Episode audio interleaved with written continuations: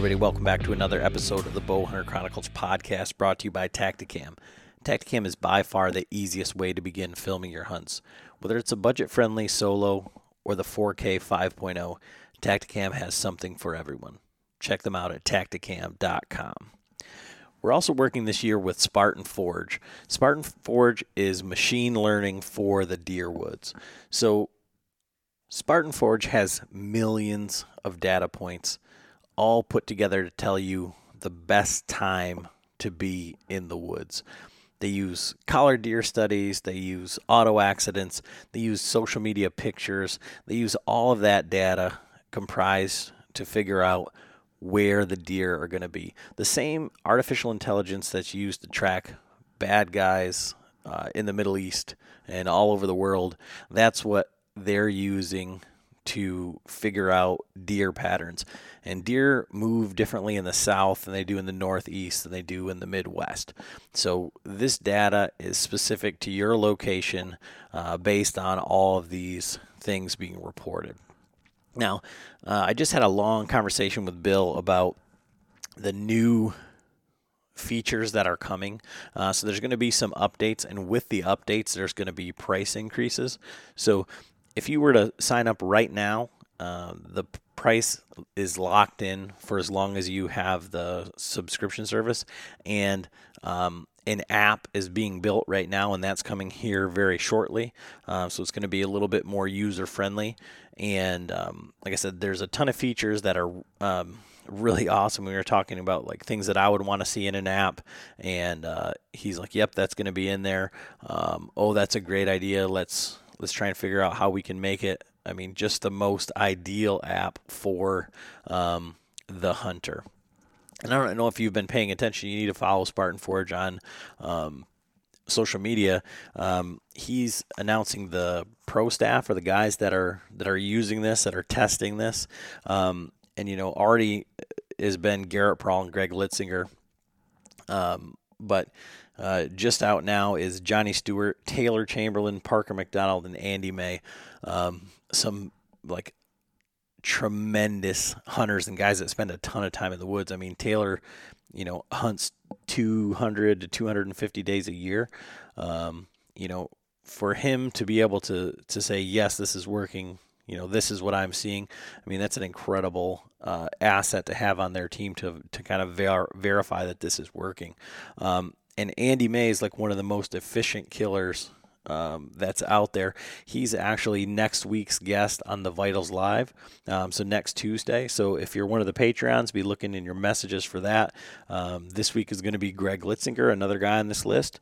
Um, so uh, if you haven't checked out the Vitals Live, you can go do that, or uh, you know our Patreons get uh, that linked to to come and, and have a one-on-one session with uh, with the guys on the Vitals Live.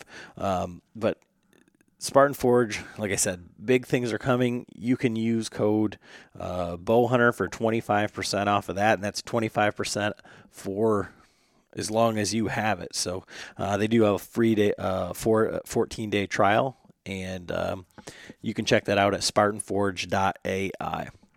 And I mentioned the Patreons. I got to give a shout out to our two new Patreons since last week TJ Merritt of Harrison. So, TJ, he hosted the Tethered t- uh, Teach and Train last year uh, at uh, his house or his dad's house. Um, so, I've met TJ, great guy. Um, thanks, TJ. And then James Allen out of Pennville, New York. So, uh, more of the, the, the East Coast guys uh, jumping on, and we really do appreciate it. And what is Patreon? Patreon is a crowdfunding for creators. So that helps to uh, for us to do all of our giveaways, which we'll get to in a minute. Um, it, it, helps to buy equipment for the show. It helps to buy gear for us to test, to try, for us to go on hunts, for us to go on location and meet these guys in person, uh, to go to things like the tethered teach and train and talk to the guys and and you know report back to you. So, um, you know, it's 17 cents a day um, to support the show. And uh, I sent out a swag pack to everybody. Uh, TJ and James, I'm going to get yours out um, here by the end of this week. Usually, the first part of my week is putting out the podcast, and then the second is all of the uh, housekeeping. So we'll get to that. You can check that out at patreon.com uh, forward slash Bowhunter Chronicles podcast, or you can go to bowhunterchroniclespodcast.com and click the Patreon link. You can go to the link in our Instagram, check out our YouTube, but there's a Patreon uh, thing on there where it shows you how to sign up. Um, on top of that, um, we're also giving away a bow. Um, you don't have to be a Patreon to be entered.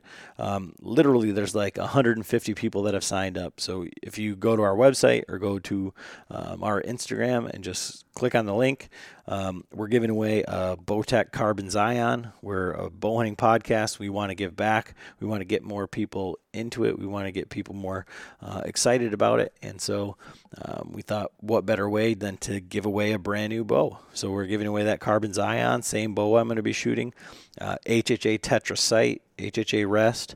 Um, more things to come on that, but I mean, that's a, an incredible thing just that we're giving away outside of the Patreons. Patreons get extra entries, but um, whatever. But uh, each quarter we do giveaways strictly for the Patreons, and this quarter, um, so this quarter will be so April 1st, uh, probably by the 5th, April 10th, something like that. We'll announce these uh, winners, uh, but we are giving away uh, Tactacam 5.0 package with the Turkey Reaper, and Tactacam's already said, you know, when you kill something with this camera, get them the footage.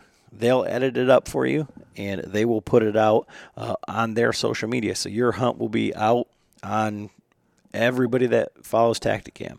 Um, we're also giving away, uh, Latitudes gave us a classic saddle, but we thought what good is a saddle? I mean, I love that saddle, but without everything else that goes along with it, you know, you still got to buy ropes, sticks, all that stuff. So, uh, we're going to be giving away a set of uh, XOP mini sticks, the Artisan Outdoor uh, Fabrication mini platform, same platform I've used for the last two years.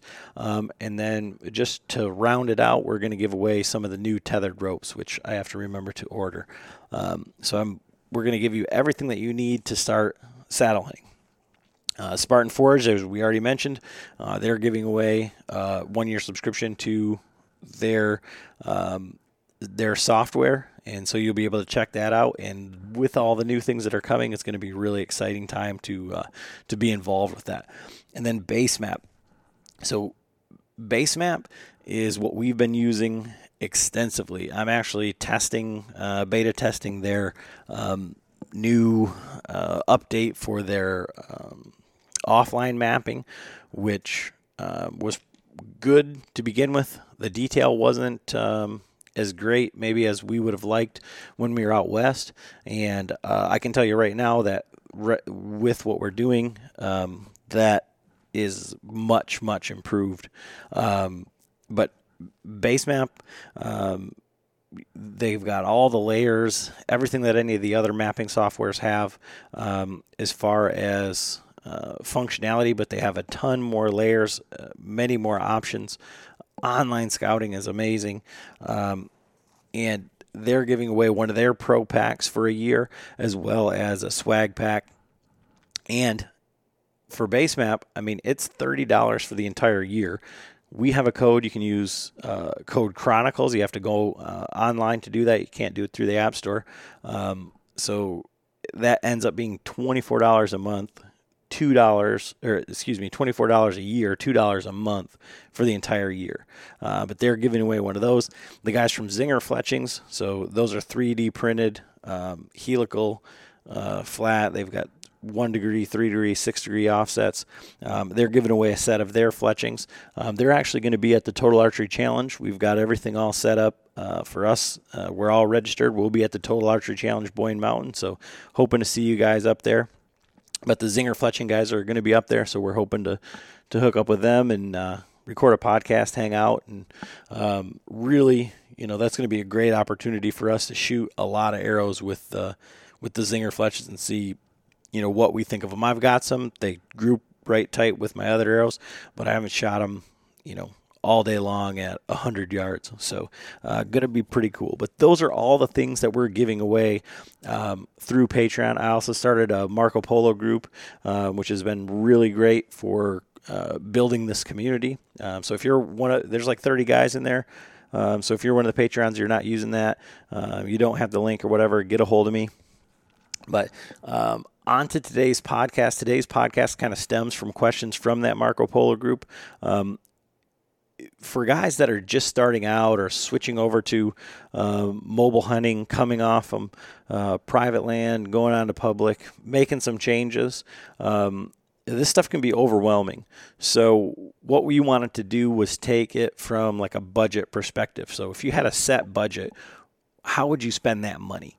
What would you do what should you do? Where should where should the money be spent? Because it can be if you had a, a I mean a thousand dollar budget for the entire year, um, if you needed a bow, that'd be gone. If you you know wanted to buy all high end, uh, you know a set of high end sticks and a, a high end stand, that's gone. So there's no gas money, no tag money, no no anything. So um, Byron's on here. Byron's an accountant Byron is uh, uh, what I would consider like a higher level deer hunter. He's he's targeting specific uh, class of deer, Pope and Young and bigger, and he's doing it on public land. And he puts out videos on budget, on um, you know great options for um, you know guys um, outside of just all the the high end stuff. And so I really wanted to have Byron on here to have this conversation. And I'm really glad that we did. It's a little bit long, um, but super fun. You can tell as soon as I give him a number, he gets super excited and we just run with it. So, uh, fun conversation, um, great podcast. I really think it's going to be helpful for a lot of guys. Uh, but let us know what you think. Leave us a review on um, iTunes or whatever you're listening to, hit that five star review and um, you know just tell somebody else about the podcast. You know somebody that's maybe starting out, maybe that needs this information. Say, hey, you got to hear what these guys have to say. Listen, but I know you guys are going to like this. Thanks for listening. All right, everybody, welcome back to another episode of the Bowhunter Chronicles podcast. Adam, just Adam today, not a solo podcast, but uh, we're going to talk with uh, a guy who um, it's a it's an interesting topic. Um, he produces amazing content with high end, like you know, cinematic, like quality, everything that you look for, and you say, "Man, I really want to do that." As a self filmer, as starting out, and then uh, you know, you go and you use your your just one Tactacam, or you use your hundred and fifty dollar um, Sony uh, Handycam, and you're like, why doesn't mine look like his? Um, and we're going to get into a little bit of that, but um, we're talking with Byron Horton, the Whitetail Experience, um, about kind of the coming from a budget standpoint. So we're going to talk uh, budget gear, multi-purpose gear, uh, kind of the evolution of kind of where to start, what you need, what you don't need. Um, how does that sound to you, Byron? Uh, I'm fired up, man. Anytime to talk deer hunting, maybe a little self filming, and uh, you know, just getting into that uh, oh, the whitetail world. So, uh, I just want to touch on that, like, like how is a guy that produces like amazing content like on the budget side of it because it seems like everyone that we've talked to the evolution is like to this high end gear and it's not. I, I feel like if you end up with high end equipment in or equipment that's able to produce that sort of quality, it kind of translates all the way across, and so you have that. You know, must be better, must be ideal, must be, um, I guess, purpose built type mentality. So how how are how are we talking to you today on the budget side of things?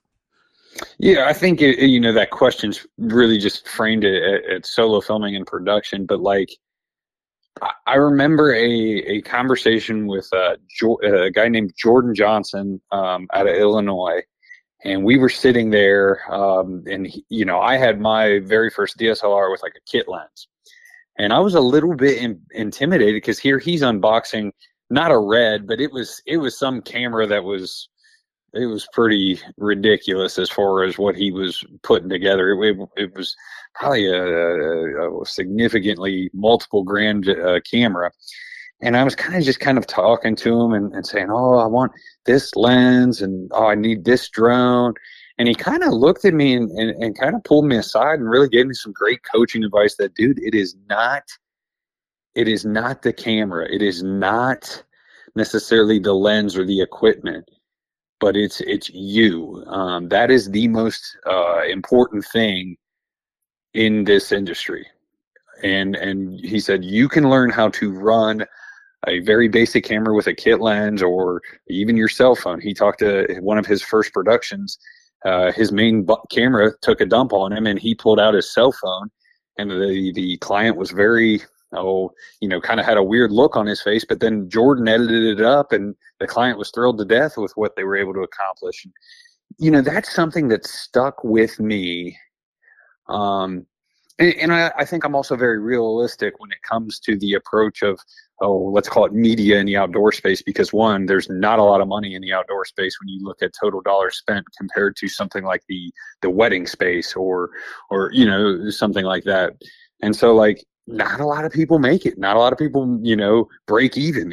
So so I have an accounting background, so I'm always kind of conscious of cost and that's kind of how I have, have chose to make oh my gear decisions and and you know, both in hunting and you know from the filming side of things, because I, I didn't always have the, the custom gear setup. I, I I have come from a hundred dollar climber, field and stream, thirty pounder. You know.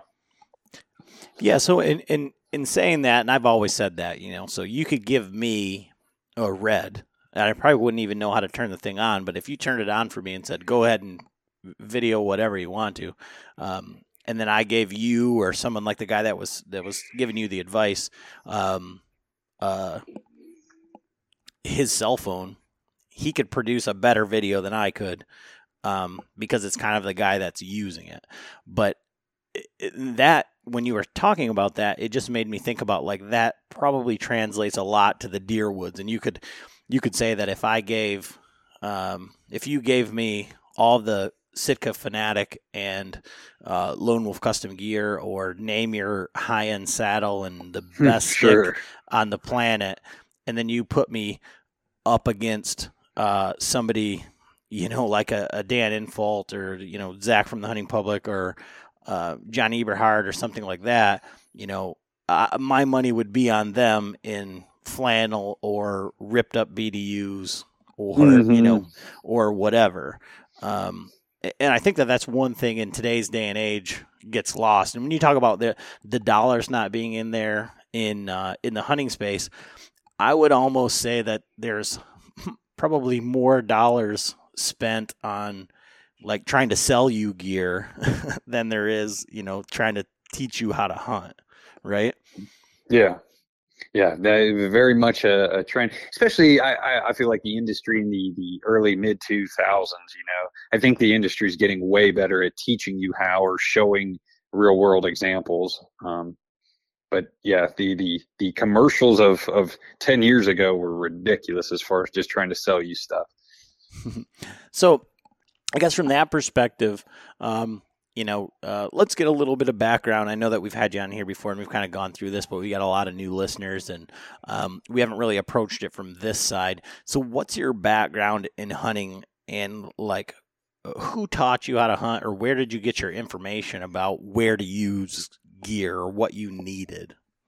Yeah. Um, so, I got introduced actually kind of late. I was 17, 18 years old got invited to hunt a uh, my best friend in high school. His dad owned 120 acres in Coshocton County, phenomenal uh, deer county, and uh, I got to tag along with a oh you know a big onesie that was faded real tree and uh, you know kind of that's that's how I started. You know, next year was Horton crossbow on the ground and. Um, bobbed around a few wooden platform stands on that piece and got bit by the bug and fast forward, college comes around. I start hunting some public ground, grab a climber, and and uh, you know started to be able to find deer there, and was shocked because anything I'd ever read on forums, and this is pre Facebook days, um, you know, reading forums and talking with hunters at shows and stuff like that. Public land was so frowned upon, and um, you know, started to find some deer there, and passed up a couple bucks that I shouldn't have, and you know, just was so engulfed with it. Um, finally got a little more time after college to to really essentially take the full full year approach as far as scouting and and really just take my deer hunting to the next level. And um, you know, started hanging out with my my my good buddy David Ebright, who's who's a member of the Whitetail Experience. He's funny uh, guy on there, but uh, he had had some some better success early on, right after college, just really hunting hard and killing some good bucks. And he kind of took me under his wing, and and you know, we'd have nights called Deer and Beer Night where we'd fall asleep, you know, drinking beer on a Tuesday, watching uh, the old Hill Country Bucks DVD or, or looking up you know crazy stuff on the Ohio Sportsman Forum and maps and um, you know fast forward now I'm I'm you know still hunting public land and doing some out of state trips and and oh, helping edit, edit you know whitetail addictions and doing some media stuff with, with Lone Wolf Custom Gear and XOP. Okay, so in that um, evolution and uh, and I'm still in that evolution. That's a key key word there. Well, but I think that the the thing is is that I I feel like sometimes you know we end up like you and I and and and a lot of people and I say that you know all the stuff that we look at is an echo chamber, but I think we can end up so close to it, right? That uh, maybe you begin to believe the hype or you get to you get sucked in. I mean, like we were talking about a little bit before, like I am like a gear junkie. So I don't have, I've talked to a few guys that are like, they, I mean, they're so analytical and they have, this is my budget for the year for hunting. And I'm like, what do you mean? Like, I don't, I, I spend my lunch money. I mean, uh, like, uh, you know, I'm almost 40 years old. Like, I still have like a budget for lunch and I'll just pack a lunch and I'll buy that, you know, climbing stick or this other saddle or this other platform or you know this because you know granted it's it's the podcast and I want to be able to speak intelligent intelligently on it but at the same time like I like seeing the stuff like I don't I don't take anybody's word for it like online I don't I, I think that there's so much so many people like trying to sell you things and there's not enough people out there like being objective so I, don't have that that like analytical like this is my my hunting budget. So mm. how do you like I said as we get like too close and on that evolution, how have you like staved that off or I mean, do you create a cost analysis like you did a video, you know, with the cost of running trail cams, right? So mm-hmm. do you do that on every single piece of your hunting gear or what is your approach to hunting gear and like necessity cost? Is there multiple uses? How do you view that? Yeah, yeah. I mean, I, so I do take my hunting like costs very serious. I can't big purchases in general. Hell, I drove my mom's Honda like CRV for three months while I looked for the best truck deal and bought a uh, a used truck out of Fort Wayne, Indiana, and you know made my girlfriend drive me three hours to pick up a truck because it was eight hundred dollars cheaper than anything close, and put the you know so so I am very oh, conscious of, of, of spending money, um, especially substantial purchases, which, which hunting gear can get very substantial as far as, um, you know, investing and buying something maybe that could last you 10 years, even though it's very expensive. But I've, I've always been that way. Um, and, and, you know, I really, I, I really put some, some time in as far as, uh, researching is searching like, oh, better deals, um, secondary sources. I'm very big on buying, you know, used gear. Uh, always have been, and and you, you, can find stuff at cost or um, capitalizing on on Black Friday deals. If you kind of remember, oh yeah, last year they ran a Black Friday deal. I'm gonna I'm gonna wait and see what posts, you know, in four months versus buying something today. Um, so so so yeah, and, and and and you know, I I didn't make the best money right out of college, and and so I, I remember I saved up and researched the best oh budget entry bow or whatever, and that was my first real big purchase. And then had to wait a whole year after that to buy a better climber that I had seen at the Deer and Turkey show, and um, literally said I'm going to buy that stand at the show price, but I got to wait a whole year. um, and and did that, and and so yeah, I've kind of always been that way, to be honest. So I guess um, from that perspective, like for guys that are just starting out and and that are getting caught up in the hype and like I told you, you know, for our patrons, like we started this Marco Polo group and we're in there, we're talking about, you know, everybody's got all these high end climbing sticks. And one of the guys, Matt, I know he's gonna listen to this and, and we had kind of a chuckle about this. But the the the consensus at the moment is that the tethered one sticks are the worst sticks ever and the Eastern Woods Outdoors sticks are terrible. Or, or no, they're the they're the only ones to buy, right? Well, mm-hmm. I've looked at those previously, and like to buy to build the stick that I would want is like hundred and forty dollars a stick. And he's like, well, if you don't get them anodized and you don't get like this, he's like seventy dollars a piece. That seems like a deal. And I'm like, hold on, dude. Think about what you just said. You said one stick is a good deal at $70 a piece. Like, what are we talking about here? Like, how far have we come? Like, so, mm-hmm. so, I mean, like, where is, like, knowing that guys can get caught up in all of that, like, where do you think people should uh, apply their money, like, starting out? Like, and what should, what's a realistic budget to start out bow hunting? Sure. Like, and and, and let me ask this because there's a little bit of uh, what I would tell a guy who's maybe 26 and has maybe got a, a uh, has found a better job and has a little more disposable income is definitely different than the dude who's 21, right? You know, just graduated college and maybe doesn't have the most disposable income because um, I would I would maybe you know look at a slightly different you know that's two different little bit different categories there.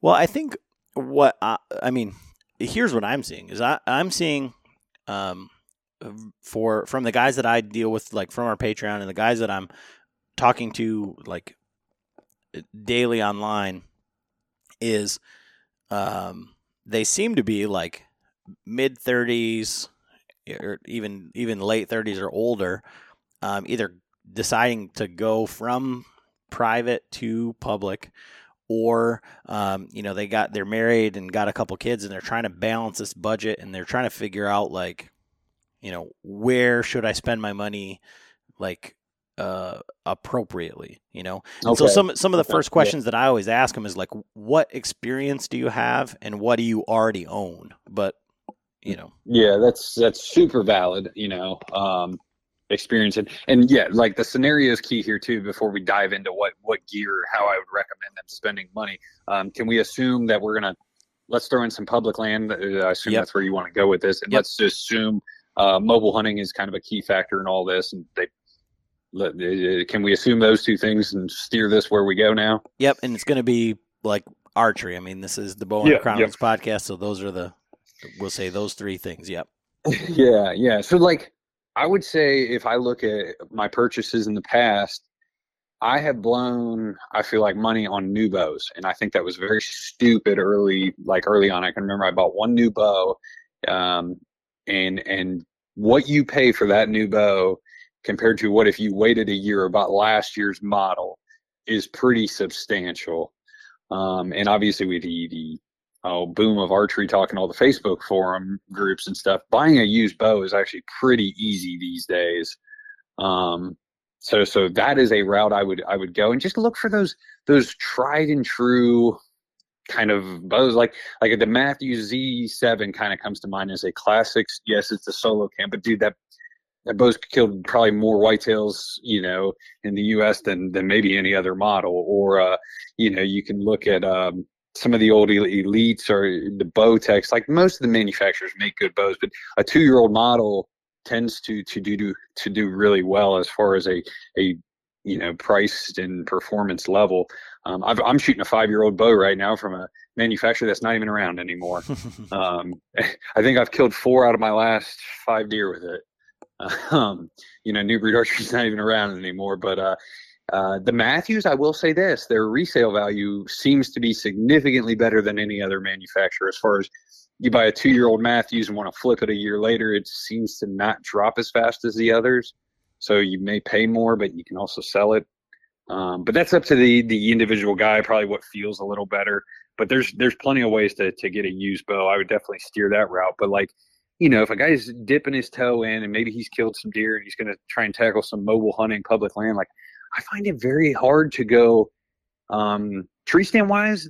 Definitely the the XOP Vanish, and when they redid it, oh, what was that two years ago, and knocked two pounds off to to to make it more around that ten pound mark with a couple of the better features, like that's a that's a no brainer. And I, I I know some guys like that M7, and I'm I'm sorry, it's it's unless you're ultra light, like I just don't see an argument there. And um, but there's a plenty of good now sticks, you know, that you can scoop off. Uh, the Hawk sticks on Camofire show up every now and then, you know, for a hundred dollars for a three or four pack. You, you, know, that's tough to go wrong there. I've ran the Hawk sticks before. Um, the XOP sticks, another budget friendly option. Um, and now there's even more companies kind of putting stuff out, you know, um, targeting a little bit, you know, the, the, the mobile hunting boom is here. Uh, I don't know how long this wave's going to last, but but it's here.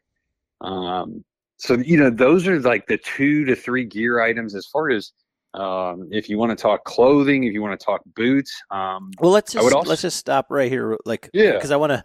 I'm I'm looking at your notes and I'm I'm thinking about like the things that I was going to interject and, and and those things. So like for me, when you talk about like the bow, so I think mm-hmm. it, it all depends on like where you're starting out. So, um, it, I've bought two brand new bows in my lifetime, and uh, the first one I bought, I didn't take care of. The string broke, one of the cables snapped and exploded on me, and that was right before my first trip to Ohio, or my second trip to Ohio, and uh, I ended up killing the largest deer of my life with a two hundred and seventy nine dollar bear ready to hunt special right out of Cabela's showroom. Um, nice. And the reason was because I, despite the fact that I like to spend, I like to try out gear, I'm cheap. So I'm always looking for a deal. I'm looking for a bargain. I'm looking for all of that. Well, that same year, my father in law got the Mathews Helim. And so I compared the specs with speed, uh, brace height, axle to axle, all the things that I think matter from a bow. Mm-hmm. Um, and those two things lined up almost identically. Um, his bow was twelve hundred dollars. That was the first year that it came out, and this bow mm-hmm. with a quiver, with a sight, with a whisker biscuit was two hundred seventy five dollars. Um, and I think I actually got my buddy to buy it with his Cabela's card, so he got the points. And I think I got yeah, it for two hundred. But it knocked. Yeah, but it knocked fifty dollars off yep. that day. Or yep. So I think I got it for two hundred and fifty bucks. So, and I killed I mean, still probably the biggest deer I'll ever kill in my whole life um, with that bow. And, you know, coming from what I was shooting and, you know, the, the these newer bows, I mean, there's nothing wrong with them. If you look at the hunting public, they're using those same off the shelf, ready to hunt bear packages for the most part. Um, and they're beating the crap out of them and they're killing mm-hmm. whatever they want to. Now, if you're going to be you know, doing the stuff that John does and building your own strings and tuning them to the millimeter, then, you know, you're maybe putting a higher priority on some of the things where a guy that's coming straight out um, isn't. But one of the things on your list um, that says, and I guess on that tried and true thing, I'm a big fan of the Bowtech Carbon Icon, their carbon platform. I'm shooting the Carbon Deploy. I'll be shooting the new uh, Carbon Zion. We're giving one of those away. Incredible budget bow, budget bow at six hundred and fifty dollars. So just yeah, doesn't bow hunting fiend shoot that bow or yeah he he bought one and rattle canned the shit out of it, um, and it's his like favorite bow right now. So yeah, yeah, yeah that dude's a, a, savage. You know, if, yeah. he, if he he says this works, I I'm definitely gonna take a second look. Right. And so, it, but in your notes, when you were talking about like tree stands and climbers and stuff, you said you wish you never bought a hundred dollar climber. Now, I'm yeah. gonna I'm gonna do a podcast. I got one coming up here pretty soon. Um, I've I've talked with them a little bit. We're gonna figure it out, but I want to know like you know that not buying a hundred dollar climber. Like, do you think I want to hear that story? But I want to know is the climber dead? Um. Ooh. Dude, I don't know where it is. I don't think I sold it. But uh, I, I've left her. I actually left her in a piece of public one time for two weeks because I didn't want to. I I, I hunted a tree and, and hated the setup and it was loud and I, I left it for two weeks and came back and grabbed it. Um, but yes, I, am not. I, it might be on my buddy's uh, piece of ground in, in southern Ohio that I used to hunt. It might be wrapped around a tree. I'm I'm not 100 percent sure. but so for you, the climber was not um, was not the way to go. So the hundred dollar climber, like back then, right? I was in college and I had killed like one or two deer. Um, I think I think one. Let's say, let's call it two deer. I think I killed one with a gun and one with a crossbow. And I was starting to hunt public land, and I had a compound that my mom bought me for my birthday. It was you know ready to hunt package, three hundred dollars. Um, and uh, I I'd saved up some money, and I, I, used to cut grass, shovel snow, you name it. I did it for for for beer and gas money back in the day. And so I, I walked into Field and Stream, bought a 32 pound climber, and I would have been far better off to take that hundred dollars and scout four times that winter. You know, roughly twenty dollars a mission um, in gas that day or whatever, and just hunt on the ground um, for a season and and and you know, at that point in my life. Now, when I did buy, uh, rewind first year out of college, I bought a, um, it was a tree walker, which is a Wisconsin company. I'm not even sure if they're still in business. They made a, uh, it was sub 20. I think it was 18 pounds. They also had a 16 pound model, but I bought the 18 pound model. And it wasn't, don't get me wrong, the weight savings was awesome, but that climber set up on the tree way better. You know, it had like yellow tips on the cables and then, uh, he squared the cables so they couldn't get turned when you were trying to find your pin system. Um, there was a dot on the cable, so like when you saw the yellow dot, you knew your pin would slide right through the the hole right below it. Um, it's stacked actually. It's stacked almost like solo cups, and there was no straps needed to to transport. So like some of these better features made hunting with that stand significantly better. And dude, it was awesome. It it was way better than than that hundred dollar climber. And so, you know, that, that's why that bullet point is in my notes. Is I, I should have either went scouting with that money or just saved it in general and bought the the kind of better climber at the time. Well, so one of the things, and I'm glad that you said that because it just reminded me. So one of the things I've often said, and I, I don't know that I've said it on the podcast, but I know that I talk to guys about it, is um because everybody wants to shave weight, shave weight, shave weight and you're a big proponent, and it's it, it changed my mind a little bit. And I think you were talking maybe about the Lone Wolf Custom Gear doubles at the time um, when you were mentioning it on a post or something like that. But you said that you're willing to sacrifice a little bit of weight for convenience, mm-hmm. and I don't think that that can be like understated because there's so many things that you know, might weigh less. I mean, like the use of like, I mean, I, I guess in in the the best sense of the word is I get a lot of questions about aiders, and so like, if you want to talk about just sheer weight, you know, maybe if you're a tall guy, I know you're a tall guy, you know, you could probably use a seven step aider or something like that because you can reach higher than the average guy. But sure. the convenience of that just doesn't like doesn't jive for me, right? Yeah, y- yeah. And, and, so, and so let's talk about like that a little bit. When people are like a, like a new guy, so so for a new mm-hmm. guy, that's you know we're on the same thing. You know, you know, public land. You know, we're trying to fit into a budget. We're we're bow hunting and we're going mobile, and everybody wants to talk about weight.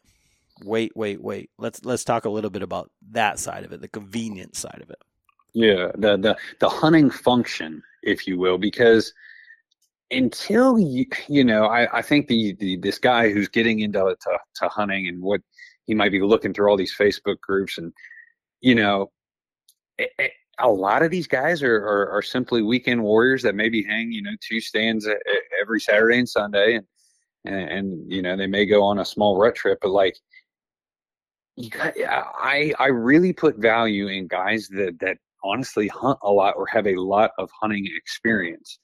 Um, you know, have maybe been doing it for a season or two um, at a higher level because, you know, those are the guys that, oh, um, uh, Dave had some muddy sticks that, that kind of popped a time or two. And uh, we went to do a hunt. This is five, six years ago.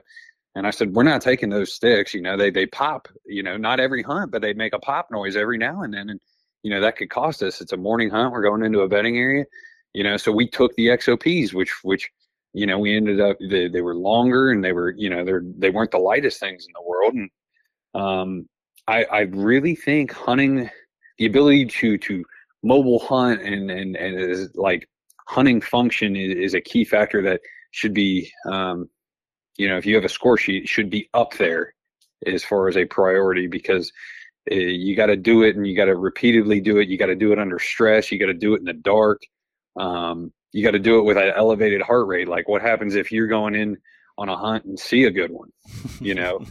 uh, dude, dude, I've I've had to set, you know, I've been setting tree stands and I've seen a buck in it with a headlamp before. You know, like tell me that's not the most nerve wracking thing. Hmm. Um, so so so you know, having something I can do blindfolded is is you know essentially key. Uh, I I joke I I still need to be able to see what I'm doing, but um, you know I I can I can do that. Uh, I'm still a stand guy. I, I I'm not a saddle guy currently. Um, and I put on some miles and I go for some deep hunts, but I was I was still even taking the 1.0 over the DS5 because I kind of like that bigger platform being a guy who's six one and um, you know some of that. So uh, one of the things I wrote down here just as we were talking, so that 32 pound climber, right? Mm-hmm. So um, for a guy that's just starting out, and I think that you know where you know we've kind of said that you know we can sacrifice a little bit of weight for a little bit of function. Okay, mm-hmm. would you take uh, a 32 pound hang and hunt setup uh, or a 32 pound saddle setup? Um, or would you would you say um, I would just not buy that and I'll hunt off the ground or or something like that? I mean, how how do you feel uh, from that perspective? That's my only options as far as. Uh, That's what your budget is, right? Well, well, I mean, you're, you're, this is this is ten years ago. Um, the only lightweight climbing sticks were, were Lone Wolf at the time, and an, and an Alpha One, um, and I just didn't have that kind of cash, and I was, it wasn't popular either. You know, it wasn't wasn't talked about as such a significant advantage. Uh, you know, like it is today. But yeah, if if you told me I had to have a 32 pound setup, just I for the stand and sticks, or just for your saddle platform and your in your sticks, yeah, yeah, yeah. heavy sticks. I, I, yeah, yeah, yeah, and I still think I do it. Um, whatever I, whatever tickles my fancy between the, the, the saddle or the stand sticks, and you know, I would, I would consider maybe if I'm on a tired evening, do I, do I still hunt that evening? Um, but let's say I'm scouting and I find something that that an elevated position is is the key. Well, better suck that shit up and and, and pack in um, because it's about killing deer, you know. Um, so so yeah, like that's yeah. I mean, I would still tell the guy to buy it if he could only afford it. The the great thing is today, I mean, you know, for for two hundred and fifty dollars, you can you can be in this game for for you know pretty much twenty ish pounds. Um, but yeah, that's that's kind of my two cents. I would do it. Um, I think an elevated position is needed sometimes, but if if he hunted Saturday and he was just gassed from lugging that 32 pounds up a mountain, and he wanted to hunt Sunday, well, hunt on the ground. You know, go for a still hunt day. Um, you know, maybe he finds uh, something that that still hunting day that says, "Oh, I'm going to come back here Wednesday after that rainstorm and and set up, you know, here it looks like there's a lot of activity going on and then that day he chooses to bring in 32 pound setup again so uh, another thing uh, just from that standpoint is uh, I, I, wanted to ask you because it's a question that i that i ask guys uh, but i get asked a lot uh, you know because when people are saying you know it, it always goes back to like the aider question right? So like what kind of aider can you run with these, or what kind of aider do you use, or what kind of you know I want to buy this and I want to buy these aiders. You know, uh, I want to talk to you specifically um, about hunting height, just simply because of you know the buck that you killed this year, the company you keep, where Cody DeQuisto is a two stick guy, or mm-hmm. you know, yeah. um, and I want to like kind of reiterate to guys that are trying to figure out, you know, in this you know, hundred dollar plus stick game, right? They're like, well, I need four, and then I need aiders, and then I need this, and I'm like, you got to understand, there's guys out there that are killing, you know, deer that you would shoot. They're passing deer that you would shoot every day, you know, eight feet off the ground, whatever. So I want to talk a little bit about hunting height, just because, you know, you're a, a great candidate to have that discussion. Sure, sure. Yeah, I mean, uh, the, generally I walk around the timber and farm country with either two two long sticks or uh, three doubles. Um, and then if I go to the big woods, uh, you know, that's a, a little bit more of like oh bigger hills and like if a deer takes a trail like t- literally ten yards above you, he could be eye level at twenty some feet. Um, so so I, I tend to take more sticks there just because that that needs to happen. But uh, I yeah, over the past couple of years, obviously re- spending time with Cody, I, I now have the confidence and have killed. Oh, let's see here. What what is it? 2020. Um, 2018, I killed a buck, two sticks and two steps high. Uh, so right around 10, 12 foot mark. And then last year though, I was hunting big woods and I was four full long sticks with like two aiders. Um, you know, I was probably 20 plus foot, you know, somewhere 20, 25 foot, you know, because that's that's what the set called for. And then this year, I literally don't even know if I needed a stick. I actually jumped off the stand after I shot a buck, but I was like three foot off the off the ground. and so, how do you do that? I mean, like, so these guys that are so hung up on, like, I mean, uh, like we said, you know, prior to talking, like, I have the benefit, I guess, of uh, talking to John Eberhart all the time. And so he wants to be 25 to 30 feet up all the time. So, mm-hmm. you know, and guys that subscribe to that, you know, or the guys that have um, made that part of their their hunting community or that's what they've based themselves on, you know, they that's what they hear, that's what they need to be is super high. So, how are you killing bucks at three feet? Or, you know, how's Zach killing yeah, bucks off like, the ground or, you know, whatever?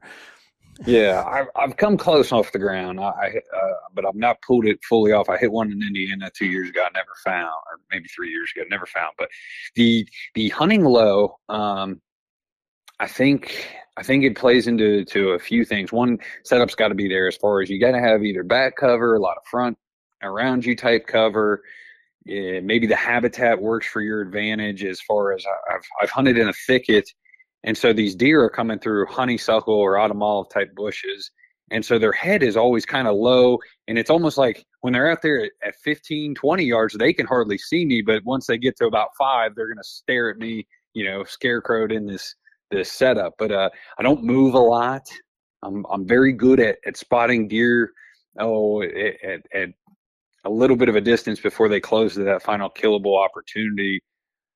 I uh, I now have the confidence now that I've killed a few too to to set that stand low and and kind of play the game. I tend to when I hunt low, uh, I don't try and cover everything. I try to cover maybe two two let's call it two trails or or, or two kill scenarios.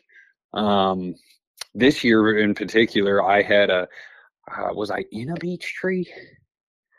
No, the tree I uh, I was in was I think some sort of oak or maple, blah blah. blah. But like like within two feet of that tree, there was three beech trees or yeah, three beech trees. And beech trees hold their leaves late. They got a lot of leaves in general.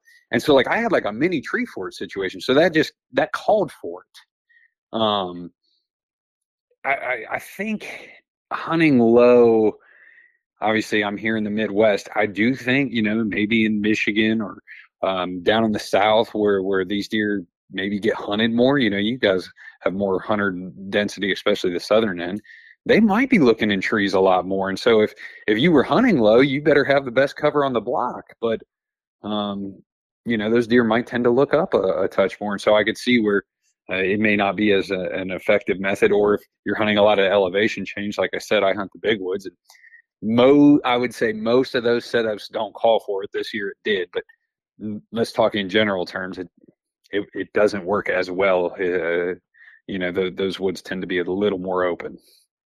Yeah, I mean it, it's hit or miss. I mean, like so our property in the UP, um, I hunted one year out of a climber, and I was, if you were to look to my immediate left, uh, my shot was uh, maybe like a 70 foot shot. Yeah. um, and if you were to look to my immediate right, it was about a seven foot shot. And, and Yeah. so that's where I learned that when you're hunting in that those ridges are like that it wasn't hill country, it was just a piece of our property that I'd never been on. And I was like, oh, this is the tree I need to be in. I climbed up and the deer and I were literally eye to eye. And I felt like the bucks that were running by, I could have grabbed their antlers. Um, but then, you know, fast forward a few years, I was in uh, three full length XOP sticks, and I I killed a buck that you know is still one of my favorite stories ever. Um, at 14 yards, and I was at the top of that second stick, so I wasn't 10 feet off the ground. Mhm. Um, but it was because I was in a cedar tree and it was just the tree that I needed to be in. Um, and I couldn't, I, I put the third stick up there and I couldn't get any higher. Um, but I think like, again, like as we talk about social media and like, we talk about like these sticks come in three packs or four packs and should I buy four and should I buy three and um, you know all, all of these things it's like you know you need to be where you need to be and it doesn't matter if you need to be on the ground i mean that may be where you need to be. You may bring all your stuff in and you need to be sitting there on the ground. Or you know when i was in missouri same thing. I was 30 plus feet up in the tree for that same reason as i was like 80 feet to my left but i was eight feet to my right. And so i was trying to you know split the difference as far as like where i needed to be. Um, yeah. and so from that um, budget minded setup, you know, we've kind of talked about like bows, we've talked about like um, stand and sticks or platform saddle, you know, how, however you want to do it. What about like, you know, I mean, obviously you have to see the value in that, you know, five or six hundred dollar Sitka Fanatic jacket and you know all of the research that went into it and their pants, right? So you've got that twelve hundred dollar suit, correct? So, I look, I will say this: I don't own any Sitka, but but I think what Sitka is doing is awesome in the sense that if if they put in a lot of like needs for a whitetail hunter into their gear, I can I I, I appreciate the shit out of it. Um, I think maybe if the pattern was a little, I don't know, different, I would maybe even own some. Um, you know, I I uh, I own a Kuiu backpack. That's that's you know that's kind of my high end. I've I've owned some Kuiu. Do I own any Kuiu? That sounds uh, so. Looking at your notes that you sent me, that seems like a sticking point. That seems like a thorn in your side.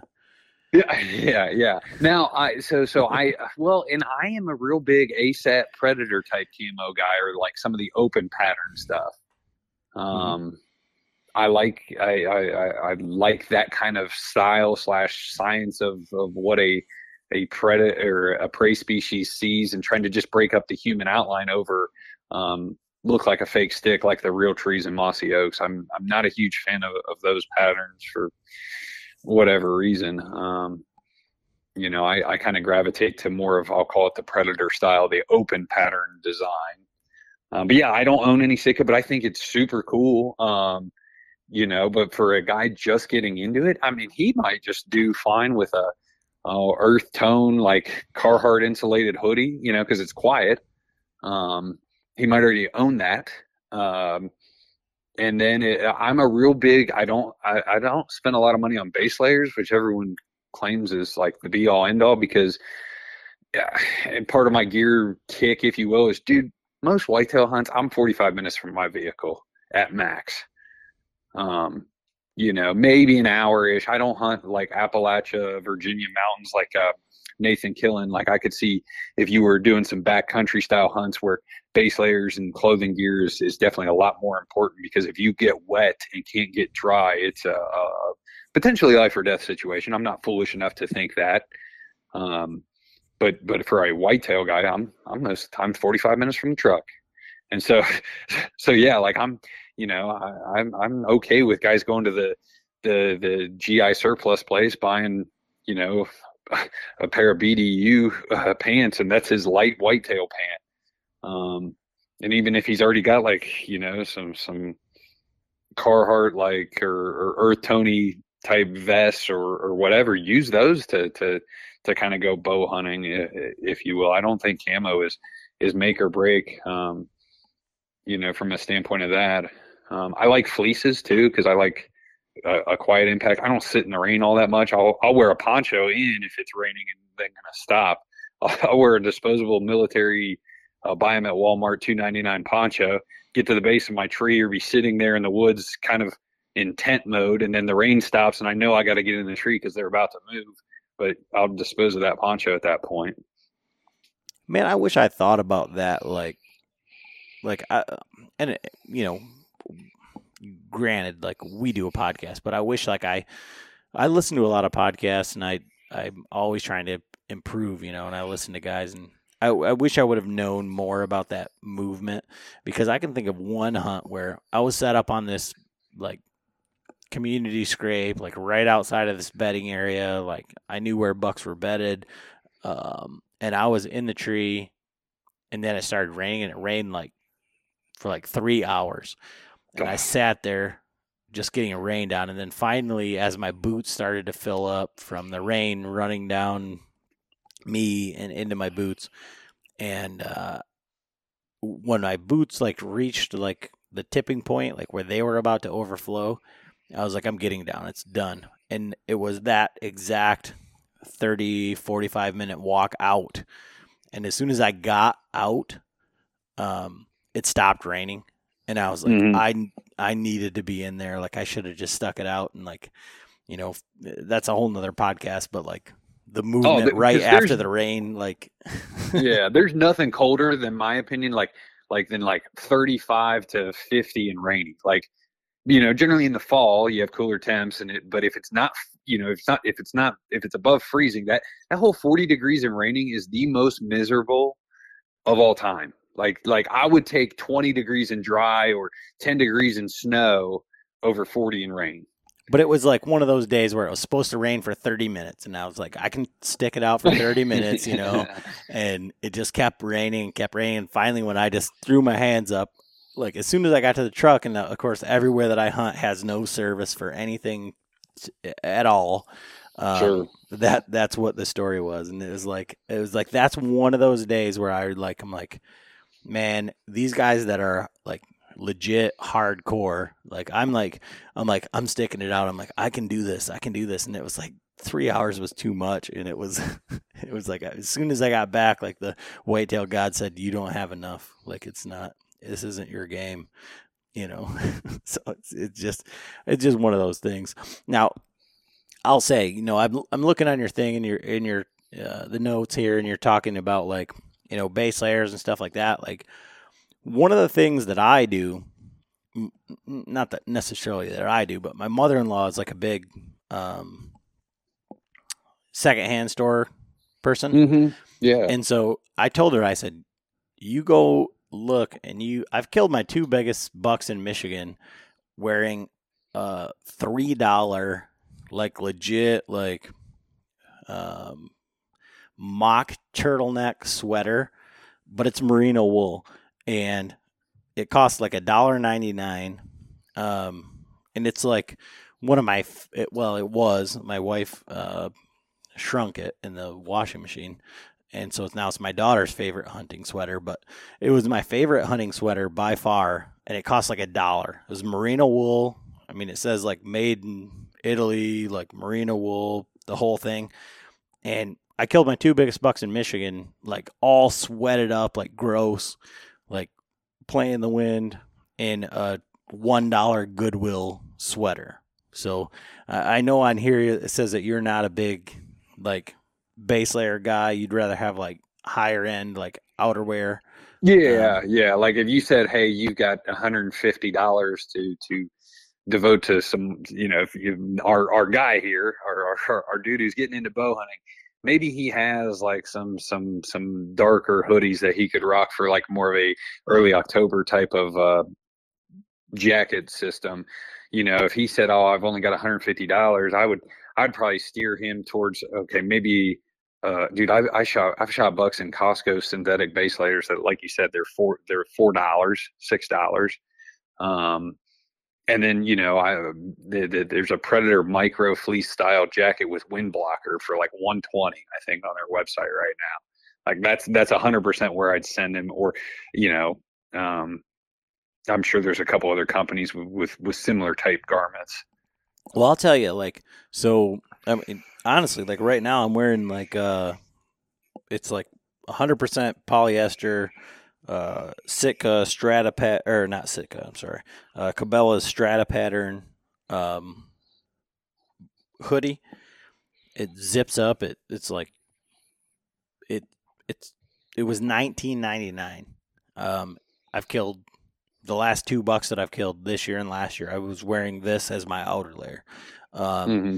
and I tend to I so I really like Badland stuff. Like Yeah, yeah I- and they're attacking the whitetail community, so that's kind of cool to see. but I love their stuff because until John was videoing me when we were in Idaho, like stalking in on this whitetail, um, you know, the pattern looks ridiculous. Like I'm I'm not gonna lie, it looks silly. Um, See, I I think, dude, you you put somebody out there kind of skyline, especially with that browner white kind of Mm-hmm. look that they have. I, I'm not 100 percent FX. yeah, they have both. They have they have the green one and the and the brown one. But Yeah, like I could see where where that that could really break up, uh, especially once you get a little skylined a little bit. but they have uh the warranty is like what I think. Like that to me, like I think the value there and and like Mhm. I, I'd love to work with Badlands. I don't work with them, but I own all their stuff because Yeah, so, so somebody out there mm, put us a call in. We're free agents. but but I love their stuff because of the because of the warranty and like Mhm. I I've I own so much stuff and I've not had any issues with any of it. Like I the, I bought their pursuit pack. It was small. I didn't like it because it didn't have a waist belt and I got rid of it, but it didn't have anything to do with the quality or, or whatever. And I'm telling you what, they they updated their ion pants. I need to get the new ones, but I beat the shit out of their regular ion pants. I've I mean, I've done two trips out west. I've done like turkey hunting, frickin' whitetail hunting, everything that I could frickin' throw at them, and I have one loose thread. And Yeah. I mean, it's. I think that the the value there, and they do. I mean, like what to your point, like what you were saying, like on uh, Black Friday, and I, I so if I remember correctly, you're an accountant. I think it goes Mhm. like quarterly. So I don't know if it's like third quarter or fourth quarter, but they do this big 50% off sale. Like they put throw a code out there that's 50% off. So I mean, you Yeah. can buy their stuff for nothing. Um, Yeah, comparatively. and then the lifetime warranty. I will say this. I think we should back up. We just mentioned uh, oh cheaper options and kind of what I'll call non-hunting Mhm. garments to wear. The um, the one thing that kind of scares me that I think is worth mentioning is is UV uh, treatment of what I'll call like these uh, these these solid colors because you know it's kind of been proven that animals to to whatever spectrum from fish to deer see in that UV spectrum a little better, especially than humans. And a lot of these companies put UV dyes in their clothes, and so oh, there's there's there's some you know I, w- I would think after several washes that starts to break down, but I know there is also oh there there there's uh some sort of sport type washes that also kill that stuff. Um, and that's definitely like you know you see guys that trick their bows out from like Joanne Fabric craft stores with all these fake leaves and stuff.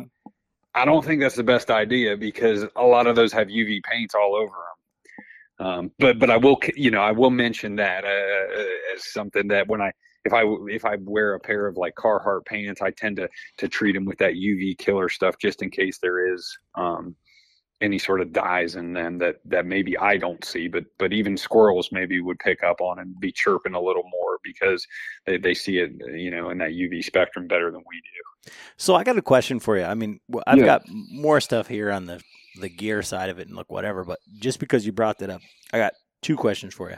Or I, I- Sure. so on my left here, um, if anybody's seen like the Vitals live or anything like the my setup in the basement, like I've got my 150 inch Ohio buck over here. I killed out of a climber, and I was, you know, sprayed down with everything under the sun. You know, We all been there. it was, eh, but both these deer that I, I'm referencing, like I use sense. Like uh, if I'm in the rut, like, and I'm in a spot where I know that deer are going to be wind checking, like I'm generally using sense because I've I've had success, and that's just, I mean, I've I've killed them outside of that, but I know that it's it's worked for me, so it's just something that I'm gonna do. So this monster over here that I sh- basically thought I shot in the face, um, he came into scent, but I was sprayed down and I was like in scent lock, like head to toe, and then this 105 inch Michigan whitetail, the biggest whitetail I've killed in Mi- in Michigan, on my right, I was like literally sweating, like pouring sweat out, like wearing, uh, you know, whatever. I had a grease stained uh, hat on, like it's like the most disgusting hat that I own, but now it's like my lucky hat because I've killed multiple deer in it. Had some scent out. I was playing the wind on both of them, but like when you talk about that UV thing, are you a proponent of like the sprays, the UV killers, or the scent killers of of, of that side of uh you know the whitetail hunting marketing game, or is it like- No, I mean I wash my clothes like maybe three times a season in Sport Wash, which says it like has UV killer, but like, dude, I've done the baking soda thing. My my big thing is is I'm not gonna the, the I'm not gonna make a, a, a mobile turkey blind or put Joanne fabric and fake leaves on my bow or something like that.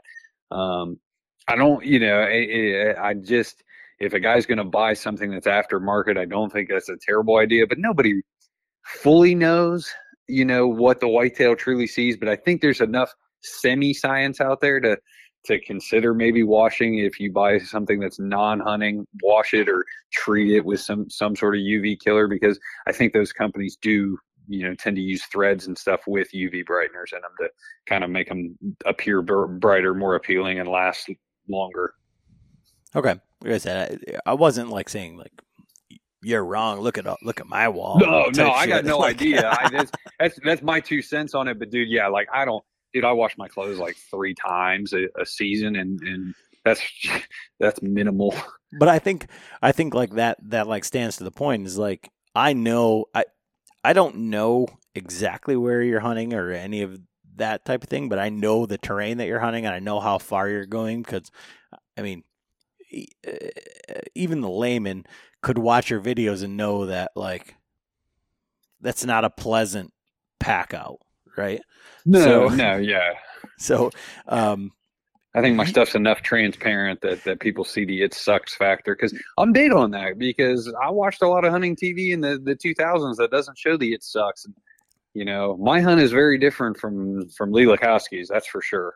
Right, but if you're if you're going in that far, you're not going in there without sweating or without Yeah. you know with without some sort of uh, uh, obstacles or, or or whatever. You know, Exactly. I mean, you might go the last uh, and for all the listeners and for everybody that's followed along and and and seen like what I have done and how I've progressed as a hunter, like I know I I posted this and and Byron was like, "Oh, you know, that's appreciate that or, or like whatever," but I just want to say it like on here like the I killed my deer this year because of our guest right here.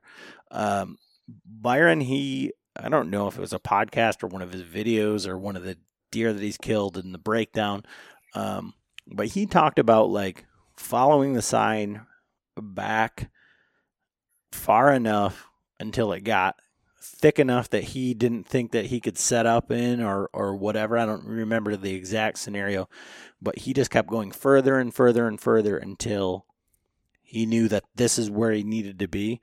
And uh, the deer that I killed this year, um, that's exactly what it was. Like there's there was sign for Jesus, 500 yards. And if you were 500 yards back from where I killed this deer, um, there was way more sign than where I killed this deer. But where I killed this deer is where it started to get thick and the sign kind of petered off. And I know we had jumped bucks out of there before, so I felt like this is this is the the crux. Like this is this is the This is the ambush point. Yep. And I mean, it, that's exactly what happened. And it was, I would have never, I mean, I killed a smaller buck there last year or whatever, but like, I didn't put everything together until, like I said, like listening to these podcasts and doing these things. And, and uh, that was a big part of it. And that is what I took away from like the things that you had said. You know what I mean? Mm-hmm. and that was exactly what happened. I mean, he was coming back to bed late, and I killed him. I mean, Yeah. and it, he stood there for a long time. Like I just got lucky and saw him just standing there looking around, making sure that it was safe, and apparently he thought it was safe enough, but it wasn't. Yeah, I mean that's that's that's awesome. I mean that's what it's all about. That's what I I mean I love that kind of kind of talk. I love that kind of breakdown and and yeah, the, it's it's uh yeah, it's it's very easy to talk yourself into oh this looks good enough. I'm going to hunt here tonight or here this morning when when you know my my favorite saying is do what's hard and do what's right and sometimes that that is continuing to push on and and and not settle. Uh so, so yeah, that's awesome, man. I, I didn't know that. Uh, very humbled to hear that, and uh, that's a that's a cool story for sure. And and we, we may discuss after this podcast a little more on that. So, so that's cool. But I mean, uh, that was really it. I mean, it, it was like I knew like exactly where I needed to be because I knew where all, we had been in there earlier, and I saw where everything stopped, and I said, okay, well, there's a main trail. Here's the here's where I need to be, and and that's it. So like uh, from that perspective, from the scouting perspective, from the you know uh, we we talked about this prior to the podcast. We talked about like, all right, so all these forums have uh, Facebook, right? So Mhm. not not the forums per per se, because if you're on the forum, you're like, I, I feel like you're next level because, It used to be. well, no, but I mean like. I feel like the forums, like if you are not on the Facebook forum, if you're on Okay, the yeah. Hunting Beast, or if you're, I mean, if Whitetail Experience started a forum, um, you would have to seek that out and find it. And you wouldn't necessarily be looking for the gear talk. You would want the nuts and the bolts of it. Mhm. So, um, from from that perspective, like we've kind of all fallen into this this gear. You know, it's got to be stand, it's got to be sticks, it's got to be saddle, it's got to be platform, it's got to be the lightest. It's got to be like what rope. It's got to be like should we mod this? Should we do that? Um, but from that tactics side of it, like where do you think like your money should be spent? So if you had in and this I think is a realistic number for this this guy, right? This this public land guy, this mobile hunting guy, this this married guy, couple kids, like Yeah. whatever. So if you had twenty four hundred dollars a year, two hundred dollars a month, and you were going to budget your your whole time, your whole um, you know your dollars, everything from January to December to budget it. Oh, this I- is cool. I think-. I bet. Did you hear me getting a paper? I think how and I think when would you spend your money because you got to spend you got to buy tags you have to take into consideration Oh, tags are important too. Well, if You if he's gotta- not experienced, he may not fill the first one. So. but you got to think about um, you know we're we're looking at when hunting season is we have to Mhm. look at when black friday is we have to look at christmas we have to look at you know we have to look at 12 mil- months $200 a month would you spend $2400 in january and say this no, because something something may come out. okay so how would you how would you go about this Um. Okay, we're gonna start this whole process in January, and we don't have a bow, correct? Well, we'll say we'll say that you're coming off of um, private land, so you might have some uh, permanent sticks and maybe a thirty dollar hang on stand. Maybe you have a bow um, that has uh, the movable, like say four copper pins that you can move up and down. Um, We got a junk bow. Okay. no release. Uh, you know that that's where you're coming from. okay. Okay. Um, and we don't. Do we have access to that private anymore? now? Nope, you're you're Okay. strictly public. All right. And we got twenty four hundred, or you want to make it two thousand? Nope, I want two hundred dollars a month. Okay. Okay. Um, and we we start. Okay. So we got two hundred dollars a month. It's January, so it's a monthish ago. You're gonna hunt public land. You've never done anything. And you're talking gas, you're talking scouting, you're talking Yep. trail cameras, the whole works. Okay. We do not have any trail cams. Uh, you got, you have two, but they're not cell cell cams. You have Okay. two No, in perfect, cards. you don't have any perfect. batteries. They're they're so. Jan- yeah, January. Uh, uh, I'm gonna I'm gonna let's see here. I don't want to burn too much money early. I, I'd rather be sitting here September timeframe and have a, a lump sum of cash. So so this is just me speaking out loud. Let's uh let's do four. Um, let's do four scouts. There's four weekends in January. And you know, I don't care if this guy can only go for the first two hours of daylight, and then he's got to get back home to take his daughter to swim lessons. Um, you know, or maybe he can go after work if he can walk two miles or seven. I don't care. Let's let's let's go ahead and pencil in here um, four scouts. So let's call that twenty dollars a day. That's eighty-ish bucks. Uh, I'm I'm a fan of round numbers. Let's say he buys lunch, which he shouldn't do. Let's let's call that hundred dollars spent um, there in January. So hundred dollars gone. February comes around. Um, that's currently the month we're in. Um, we had some snowstorms. What does he buy?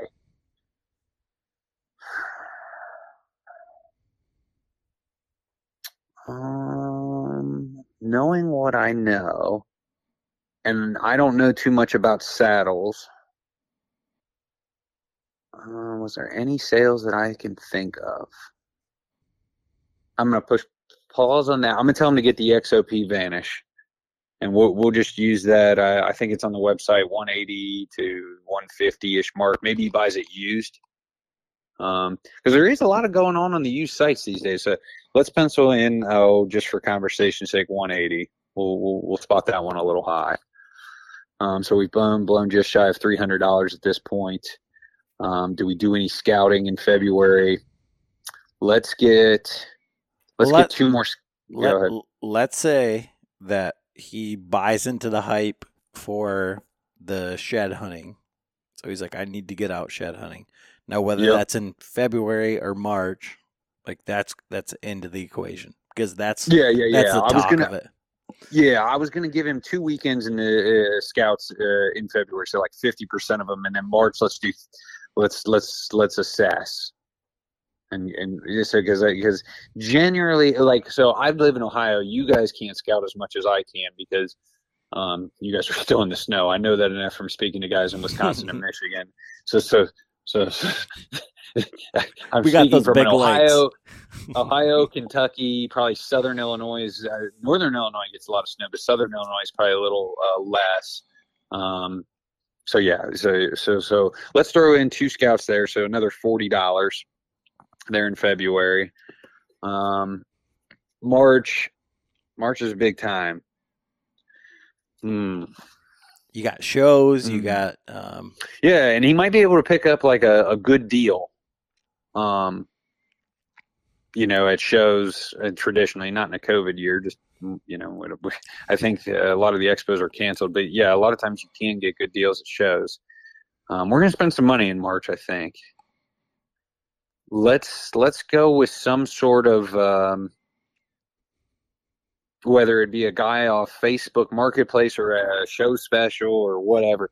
Let's pencil in like $150. He's got to find himself some sort of outer garment type bow hunting jacket that that's versatile. You know, something that's more for November to to, to January time frame. I'm, I'm It- thinking it- one of the. Go ahead. I to say, what would be your recommendation for that? Yeah, that's that, dude. No brainer for me is that Predator micro fleece. You can pick whatever pattern tickles your fancy. Um, it's got wind blocker. You can bow hunt with that thing in layers up to late season. Um, that that's probably my go-to. I get that question a decent amount in the DMs. Hey, I'm looking for a better, you know, do all bow hunting jacket from November to January, and and that's the one I recommend. So let's pencil that 150 ish. Because I think that's I think that's on the website for like 120, 130. But maybe this guy wants to buy the Kuiu version or whatever. So so let's just pencil in 150. That's a nice round number. Um, March, we're probably gonna let's do a 50% scout, and let's get a rough total for the quarter at this point. I'm doing uh, accounting math here. That's 200, 300, 450. So I'm just south of $500 through the first quarter, I think. Um, at this point, Adam, it's looking like this guy could upgrade his bow if he wanted to buy like the, that that icon or, or, or something of that nature. But that may open a can of worms of, of arrows. Um, I don't think we're going to buy that just at this point. In the summer, let's go ahead and pencil in June, July, and August. I got my notes here. Let's pencil in. He's got to get sticks. We've got to stand at this point. We need some sort of stick. So whether it's uh, uh, a Hawk four pack for like whatever it was, like 115 ish, or like XOP has talked about their doubles. I got to believe those are going to be a great price point. Well, here Um, here's the thing. Like I bought I bought both of those. Um, I bought the uh, four pack of uh, Hawks off Camo Mhm. Fire for a hundred bucks, and I bought the uh, Black Friday special of um, XOP four pack doubles at a hundred bucks a piece. So Well, the XOP double. Oh, yeah. XOP. I meant the two step that's coming out this summer. okay, the, the yeah those yeah. Those could be killer. Hey, uh, we nobody knows about those. So I mean, if you well, you've got inside information, yeah, they talked about we talked about them on the, the recent DeQuisto series podcast. Uh, two like just over two pounds, like two point one. They might come in right at two pounds.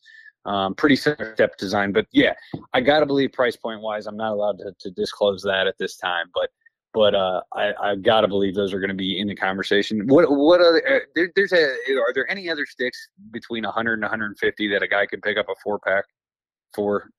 uh, Um, a four pack, no. I mean, you only have the the the Hawk doubles, or um, like the closest thing right now is the the new uh Novix that are coming out, the double steps that are going to be like uh, right about two hundred bucks.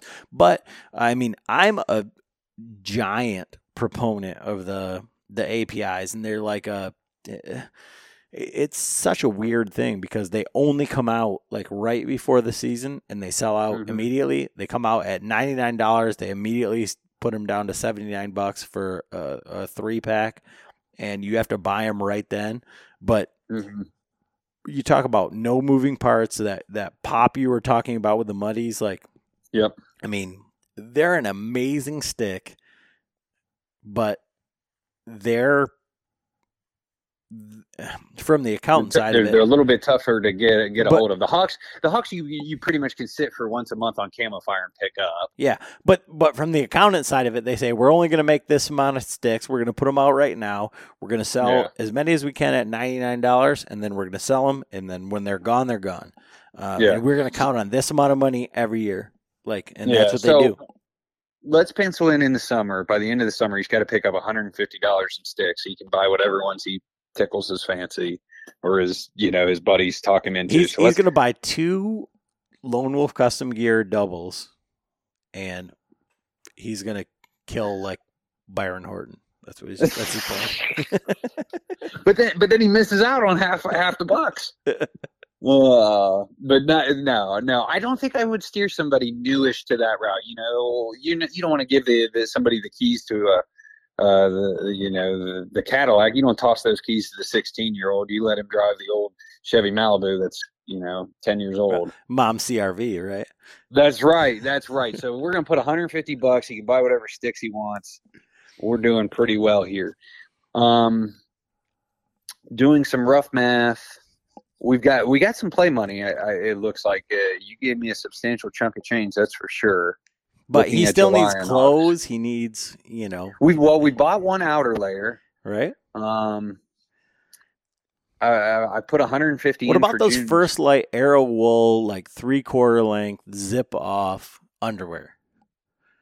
Dude, those are sweet, and I'm dude. I hate base layers that don't zip off. I don't own a pair, but I want a pair. But dude, I'm I'm sending this guy currently because this guy may retire halfway through the year when he realizes bow hunting is hard. So we're gonna. This guy's rocking Costco base layers, um, or or uh, Black Ovis. You know the the, the camo fire special. We'll put in July. He, he's allowed to spend a hundred dollars on base layers, tops and bottoms. That's what I give as gifts, right? Like that Yeah. camo fire stuff, that black ovis stuff is great. Dude, I mean, it really I is. got a five year uh, shirt out of that thing, like, and it's still kicking. It's probably my favorite. Um. So yeah, yeah, we're gonna put in July. We're putting a hundred dollars in base layers. Um. Let's call it. Uh. um he's gonna need one pair of good wool socks. Um. We'll pencil in thirty dollars there. Um. August comes around. Oh, this guy. Does this guy have boots? well, he has boots, but he's got questions because of all of the social media. Oh yeah, okay, okay. I got I know I'm somewhere around the 500, 650, 700, 730. So I, I've I've spent less than eight hundred dollars at this point. I, I was trying to get this guy a bow too, um, but I'm I'm waiting. Uh, although you you don't want to wait much later in August if you're going to buy a bow. Um, yeah, but if he if if he has the blueprint, he could buy it in January mhm. and understand where his money's being spent. So Yeah, that is true. Um, and I was bas Yeah, yeah. I uh, what kills deer? So this guy has a set of um, we're just gonna say uh, just a regular pair of muck Oh yeah, boots. That's what that, that's what he's got. That's what he's been hunting out of. yeah. So he he needs a pair of boots. Like I'm something you you and he probably should buy this earlier if he's going to do all this walking around because literally after the uh, first two scouting missions, he's going to realize his feet probably hurt from stomping them muck boots around. Um, if he's somewhere you know here in the Midwest or maybe he's doing some hills. Um, so he probably should buy boots some point in the year. Um, I don't want to go backwards too much and, and lose our li- listeners, but um, I think I think boot wise, you know, I, I've owned some some eighty hundred dollar boots and they'll last a season or two. I think those that that you know I buy some hikers now that are a touch better, um, especially for the whitetail guy. You know, I think 150 is pretty pretty good. That's what I bought my Keens at. Uh, um, you know, what what going- keens do you have? I have the Durand twos. They're just you know a, a traditional hiker. Um, I have a pair of Salomons that, that I like too, but they're a little stiffer. And which ones are those? Those are the GTXs, And but those are two hundred dollars. And I, you know, this guy I think can get away with a hundred and fifty dollars. And Keen makes some other cheaper hiker style boots. I think uh, Danner has some decent options in that one fifty range. I've, uh, Dave has a pair of their pronghorns, and he's beat the beat the piss out of those. Well, let me interject Um, real quick on the Keens yeah. because it says you're a, a Keen guy. Like, so when I was going out west, I ended up buying the um, uh, Salomon uh, Quest GTX fours, and Okay. uh, they're three hundred dollar boots. Um, but okay. right before those, and and the GTX threes are two hundred dollar boots, like you said. Yep. Um, okay. but where I looked was on the like through hiker. Like they were like true, like legitimate hiking, like guys that are putting, you know, two to three hundred miles on these boots in one year. They're going the whole Mhm. entire Appalachian Trail. And so Frank, my father in law, Uncle Frank for the podcast, um, bought the Targhee threes or something. They were like ninety bucks and uh, he wore those all through Colorado. He still wears them today. I mean, they're waterproof, they're Keens, they're amazing boots. He spent less than a hundred dollars on them, and they're Dude, that's a pro tip boot. right there. Yeah, that's I a mean- pro tip. Like uh, I'm gonna actually. You said it's the the tongue or say the name of that month. Targhee. I'm Yep. I'm putting this down on my paper because But that was know, like the I- number one value on the like Appalachian Trail through hiker boot. hmm Okay. And if it fits the guy's foot right, that's the key. You know, everyone's got a little different foot and, and somebody's looking for something different. I but but it sounds like he he put those through the test. It sounds like you did your research to to find others posting similar results. So I uh I think that's the gold stamp. I you know what? I think we're gonna use that recommendation on this this uh this pencil in here. In August we're gonna buy a hundred dollar pair of boots. And I think we're gonna get a bow for this guy. You know, if we really wanted to pinch pennies and kill deer, I think I would. I, I would really hesitate about buying a bow, but um, I can tell you where I'd point him.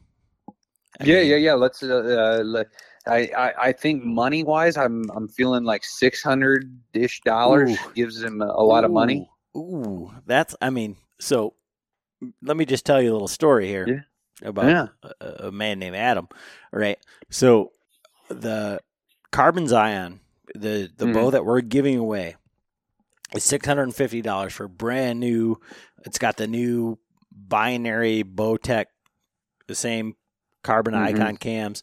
They changed the riser just a hair, but prior to that, that riser has been used since like 2013 on the Carbon Knight. Now the Carbon Knight Mhm. had really old, like really radical cams, and that bow weighs 3.4 pounds.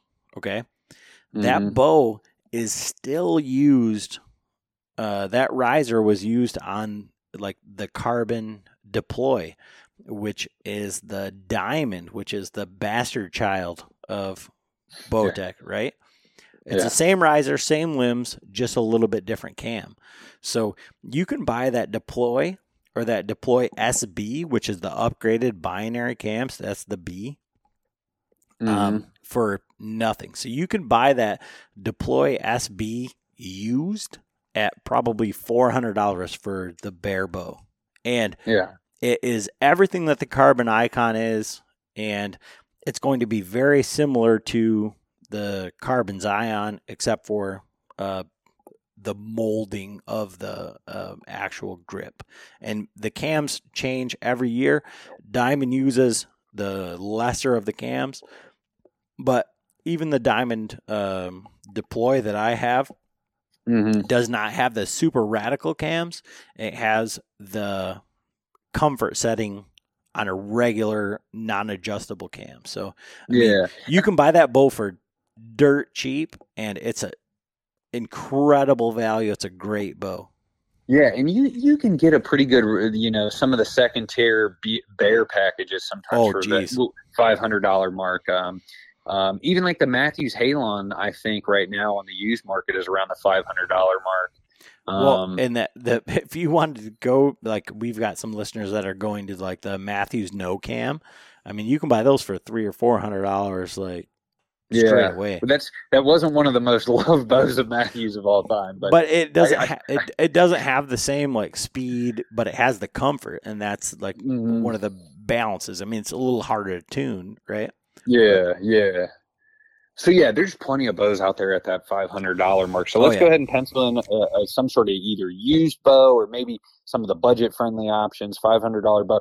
Bottom line, this dude, if this bow's like you know from two thousand and maybe it doesn't fit him hundred percent, um, you know, I've fallen victim to that. Actually, my very first bow I bought from a bow shop in Kansas because somebody knew the owner that I I knew, and um, it was probably half inch too short on a single cam, and I didn't have enough money to do it, and I shot that bow short, you know, for a year and killed one one four, and I think two three deer with it. But this guy, you know, let's he's going to get a noticeable upgrade at the five hundred dollar mark. Um, he's probably still going to rock that whisker biscuit. That's probably a good choice of of of not spending money and getting a better rest. But let's get a. He'll probably need arrows if he buys a bow. So so August is definitely an expensive, or somewhere in the summer, you know, um, is probably an expensive output of cash. Um, five hundred dollar bow. How much in arrows do we want to pencil in here? A hundred ish, or do you I'd say hundred? I'd say a hundred dollars in arrows. And what do you do for um, broadheads now? And, and, and I guess Yeah. where do you stand on the? Uh, are you going to high FOC? Are you going like Ranch Fairy for sure? Or you? I mean, how are we Um, I'm this? not full full blown like 700 grain arrow, but um, you know, you talked about hunting low. Something I do set myself up for is I'm I'm 30 inch draw, 550 ish grains. Uh, yeah, I'm I'm shooting a fixed blade. Uh, I've got the day six. I've got also I've got some slick tricks that fly really good. And then, um, but I, as a budget friendly, I, I like that QAD Exodus. I think is a good head. Slick tricks are a good head. You can um, they're not as strong as blades. Uh, Magnus, the Black Hornet, that's a that's a no brainer there. But when you hunt low like I do, you tend to have a lot of quarter two type opportunities, um, which I'm not afraid of. Um, Jared Scheffler talks about he loves those quarter two and frontal opportunities on the ground. So being low, that that sh- that shot angle gets that you know it happens, but you know it's not the worst thing if you if you're prepared. Um, so so that's kind of where I said those are a few, uh, you know, the QAD Exodus, Slick Tricks, and and Magnus. Those are those are all in that same kind of price point. Um, as far as heads are concerned, um, I'm not the best guy to to tell people what arrows to buy, but I do like a little bit heavier arrow. Um, you know, I think the Mayhems are a touch heavier, and you could get some inserts and, and build those out, or heck, call the call the insert companies. You could probably tell them, "Here's my budget." Here's total grains and, and that's why they got good guys um, on their customer service. I've, I've heard a couple of those aftermarket insert companies do a good job of setting people up right. Um, so yeah let's let's pencil in $100 there. Okay now we're rolling into the the heart of the season. Let's get a quick tally of how much we spent. We know we're roughly around 500 for the first quarter. Second quarter is a, a heavy blow here. Let's see here. 150 that's 280 um five, six, seven hundred. Oh, we spent a lot of money. Nine eighty says so. Out of okay, so we've roughly spent fifteen hundred dollars. Just this makes it easier, I think, for the listeners. Um, so so we've got nine hundred dollars to essentially play with this fall. We have we have boots. We have our bow set up, and we've improved that dramatically. We have mobile gear. Um, man, we're doing really well here, Adam. Do you, do you, you know, I, I hate Well, to I- pause, but Uh, no, but- I, I mean, I, I'm looking at it and I'm saying like, okay, so like, unless you're like in the deep, deep south, like your season is over, like at at the end of Q4, right? So, I mean, Mhm. and as we enter into the season, we need to be like fully spent, right? I mean, uh, I I would imagine. yeah, yeah, yeah. It, and this guy's going to be going through some gas money as Right. hunting season. But, but I think literally at the at the the moment the gun goes off, um, we spent fifteen hundred dollars buying used stuff, but bought new boots. We we didn't need a new bow, but we bought a used bow to to improve that. Um, we got into the mobile game. We got boots to kind of accommodate this new mobile and public land, a lot of mileage type game. That's that's pretty good, right? Like, am I overthinking it? And- and- No, I mean, you're I mean, we're gonna need we're gonna need tags, so we need to know if we're just yeah. hunting our state, uh, out of state, like how we're, you know, uh, valuing that sort of thing. But Yeah. if you're a new guy, like you said, you're probably not filling all your tags. So yeah, I this mean- dude's going two states max, dude. I mean, that's, Right. that- That's that's kind of my thought at this point. Looking, But you got nine hundred dollars to do that. So yeah, we got some cash. Let's blow it all. No, I mean, but but but if a guy if a guy said, "Hey, I don't have twenty four hundred, uh, kind of that mark you gave me," you know, it, but he I- might have sticks, and he might have Yeah. a bow, and he might, you know. So Yeah. I mean, this is th- this is great information from uh, a a zero to one hundred standpoint, Mhm. right? Yeah, yeah. Um, if in in knowing what's coming this fall, September, October, November, um, what state is this guy in? Is he in the mid Midwest somewhere? I I mean, if I'm going to look at like my base for uh Patreon, Listening audience. Yeah, yeah, yeah. No, no, no. I this this show is based on like the people that support us directly. That makes perfect sense. So it's going to be um, Michigan, hmm or it's going to be like New York, Maryland, Oh, South wow, okay. Carolina, like you know West Virginia. I mean, Yeah. we're we're we're not talking on easy states to hunt, and I don't mean like easy by like deer standards. I mean like hunting pressure. You know what I mean? Yeah, yeah, yeah. Yeah. Okay. Well, that that that that helps. We'll So get to so the second so tag. so so here we go. Give me a second tag in Ohio. second tag in Ohio is not a bad option for for a guy in Michigan. Um, Or- the first state or there. West Virginia. I mean, so when I hunted, when I hunted, um, the first four years I hunted Ohio, I never saw an Ohio tag Mhm. uh, uh, plate. I only saw West Virginia, Kentucky, Tennessee, uh, Louisiana. Um, yeah, those are the those are the plates that I saw Yeah. hunting The, the, the secret the secret's out here on this state, and we we're the fifth most uh, oh pressured state as far as bow hunters per square mile. Um, and I've spent some time hunting some states to the west. Um, come up here, let's less have some fun. Say say what? I said, come up here, let's have some fun.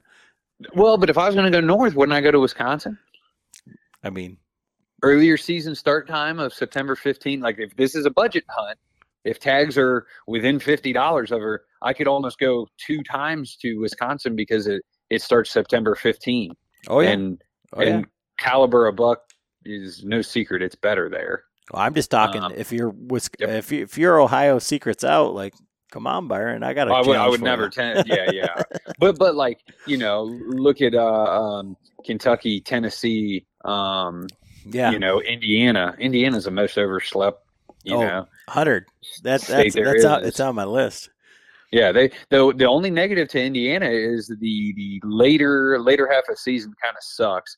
Um, to put it bluntly, they got a two week gun rifle season starting November 15, and then there's like a one a one week break, and then it's muzzle loaders. And, and no offense, but a muzzle loader is pretty much a 200 yard rifle these days, um, for the most part.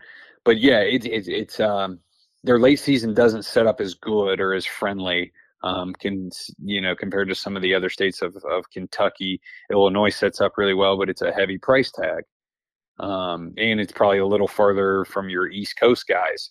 Right.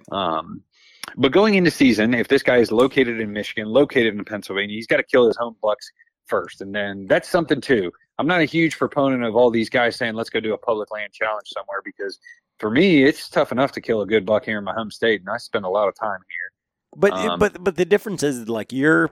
I mean, so for Michigan, when you're like from your uh trail cam setup, Mm-hmm. like the buck to my right and the buck in front of me are both 100 inch bucks and you're talking about is it a 120 or a 130 like so Mhm.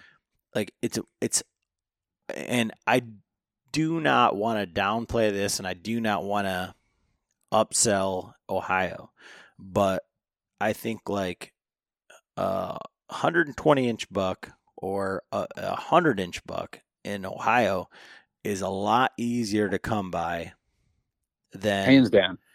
than michigan uh, Yeah. on every single day of the week you know Yeah. Oh, yeah. Yeah. Yeah. Let, let, let's speak in general terms. In in ninety nine percent of hunting scenarios, if you had ground in Ohio to kill a hundred inch buck, it's a lot easier than killing a hundred inch buck So- in Michigan. so let's talk about if you're new guy to public land hunting and you just want to kill any buck or Yeah, or a deer. yeah or you want to you want to kill something that you can you know respectively put on your wall um, from Michigan from you know Yeah. Jersey Maryland South Carolina or something like that Yeah. Some Like- of those states you just mentioned, I would almost maybe lean to Tennessee, Kentucky because you could go twice because the openers are so much earlier as a secondary tag. Because that's that's kind of a nice that's a nice ad as somebody who bought a Kentucky tag last year. I I literally went for a weekend before I could even bow hunt my home state. you know, and and Dave almost shot a uh, let's call it a 125er. But but the thing is, is like it might uh, suck ass to shoot a deer in February, but when does your season end? I mean, wh- where where it starts is one thing, but when does it end? Yeah, but I'll also tell you my buck sightings after this the first gun week are, are, are very dismal, despite what Mister Eberhart says. Um, hey, that that dude's a, an assassin. But yeah, I'm we we as Whitetail Experience have killed zero public land Ohio bucks in five years. I don't know if any of us have ever killed a buck after gun season. Well, check out the Vitals live because John Eberhart talks about exactly how you can do that uh, in the late season. yeah, but yeah, when was the last time John did that? Well, That's another fact. It was a I would ask him that. I, I think that's a fair question to ask John. You know, if it was if it was 2001, that might be a different story versus um, you're talking to five guys, and we're not near the hunters John has, dude. Look at the bucks he's killed. He's from Michigan, Harder State. He's been doing it a long time, doing it at a high level. But you know, we're five guys who live here. Um, you know, myself, I've killed uh, in the rut slash pre-rut the last I don't know ten years. Um, but like the the core team still hunting late season on and off. Nobody's killed a buck. Um, just just because it gets it's tougher after that gun week. my question is, I, I, I guess where I would where I would point you is how many of those guys, how many of those years have killed no bucks prior to that? Killed no bucks prior to that. No, they've all killed bucks. Yep. And so I, I think that that's where yeah, I think that that's where it becomes a little bit more um, like filling that second tag or or um, not being out of state and having a time frame.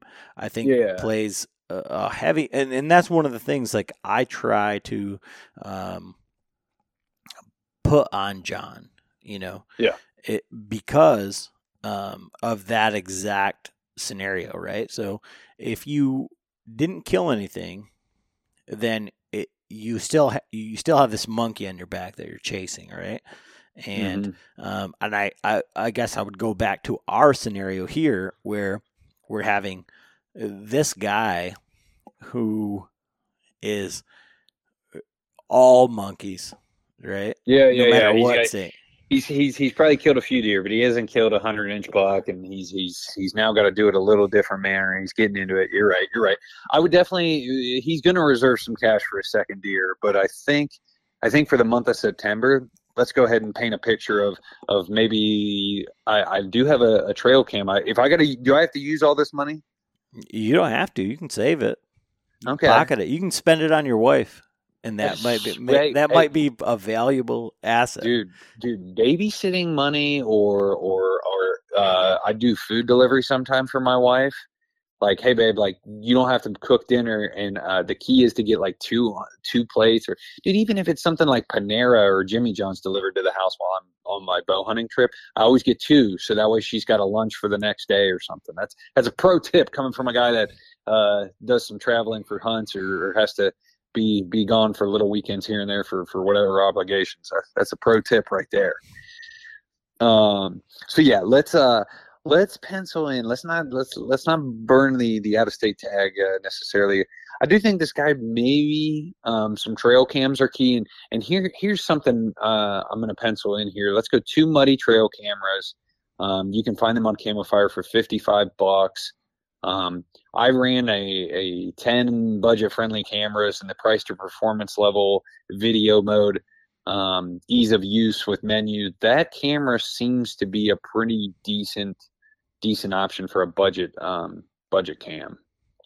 Um, let's buy two of those. And, and this too, if this guy gets some pictures of four pointers or a racked eight, I mean, how much more motivation does he have now to hunt? Um, that's that's something not talked about enough in in in bow hunting or um, even a cell cam game. You know, um, if you get a cell, you know, you you get a picture of a good buck, you're gonna go hunt hard. You're gonna do what's right. You're gonna do extra scouting. Uh, you may go that day. It's it's gonna rain um, on you because man, maybe he'll get up and move right before that rainstorm. So So I'm I'm gonna pencil in two two of those cameras, hundred and ten dollars. Um, he's also got you know let's call it forty or fifty bucks in tags. How much for you guys to to get in the woods and hunt your home state between license and uh, tag? Yeah, I think Fifty. yeah, I think fifty bucks is two tags and a small game. Yeah, perfect. Perfect. Um, so that's that's September at this point. Um, leaving knowing okay, uh, our season hits the last weekend there, so you're gonna you may have twenty dollars in gas. Uh, if you're hunting Kentucky, you know that opener happens. Uh, Wisconsin, the guy may start hunting as well, and and you know be spending 20, 40. There's weekends I spend a lot of money on gas, so so I don't you know, knowing that that could be a, an expense that month, um, he's probably got anywhere between 20 and 50 in gas. Let's, should we go ahead and pencil that in? Yeah, I, I would say fifty bucks in gas. 50 bucks in gas. no Okay, so our September, yeah, our September total there is 210. Um, and that gets you hunting, that gets you hunting, you know, your, your, your home state potentially. October rolls around. What is this guy going to spend money on? Really just gas, you know? uh, if he can get to his location and doesn't take any trips, like he's he's out gas money. I think at this point. Can you think of anything we've overlooked that? Hey, it's it's October fifteenth. This guy's trying to kill deer, and um, besides gas, is he is he needing anything else?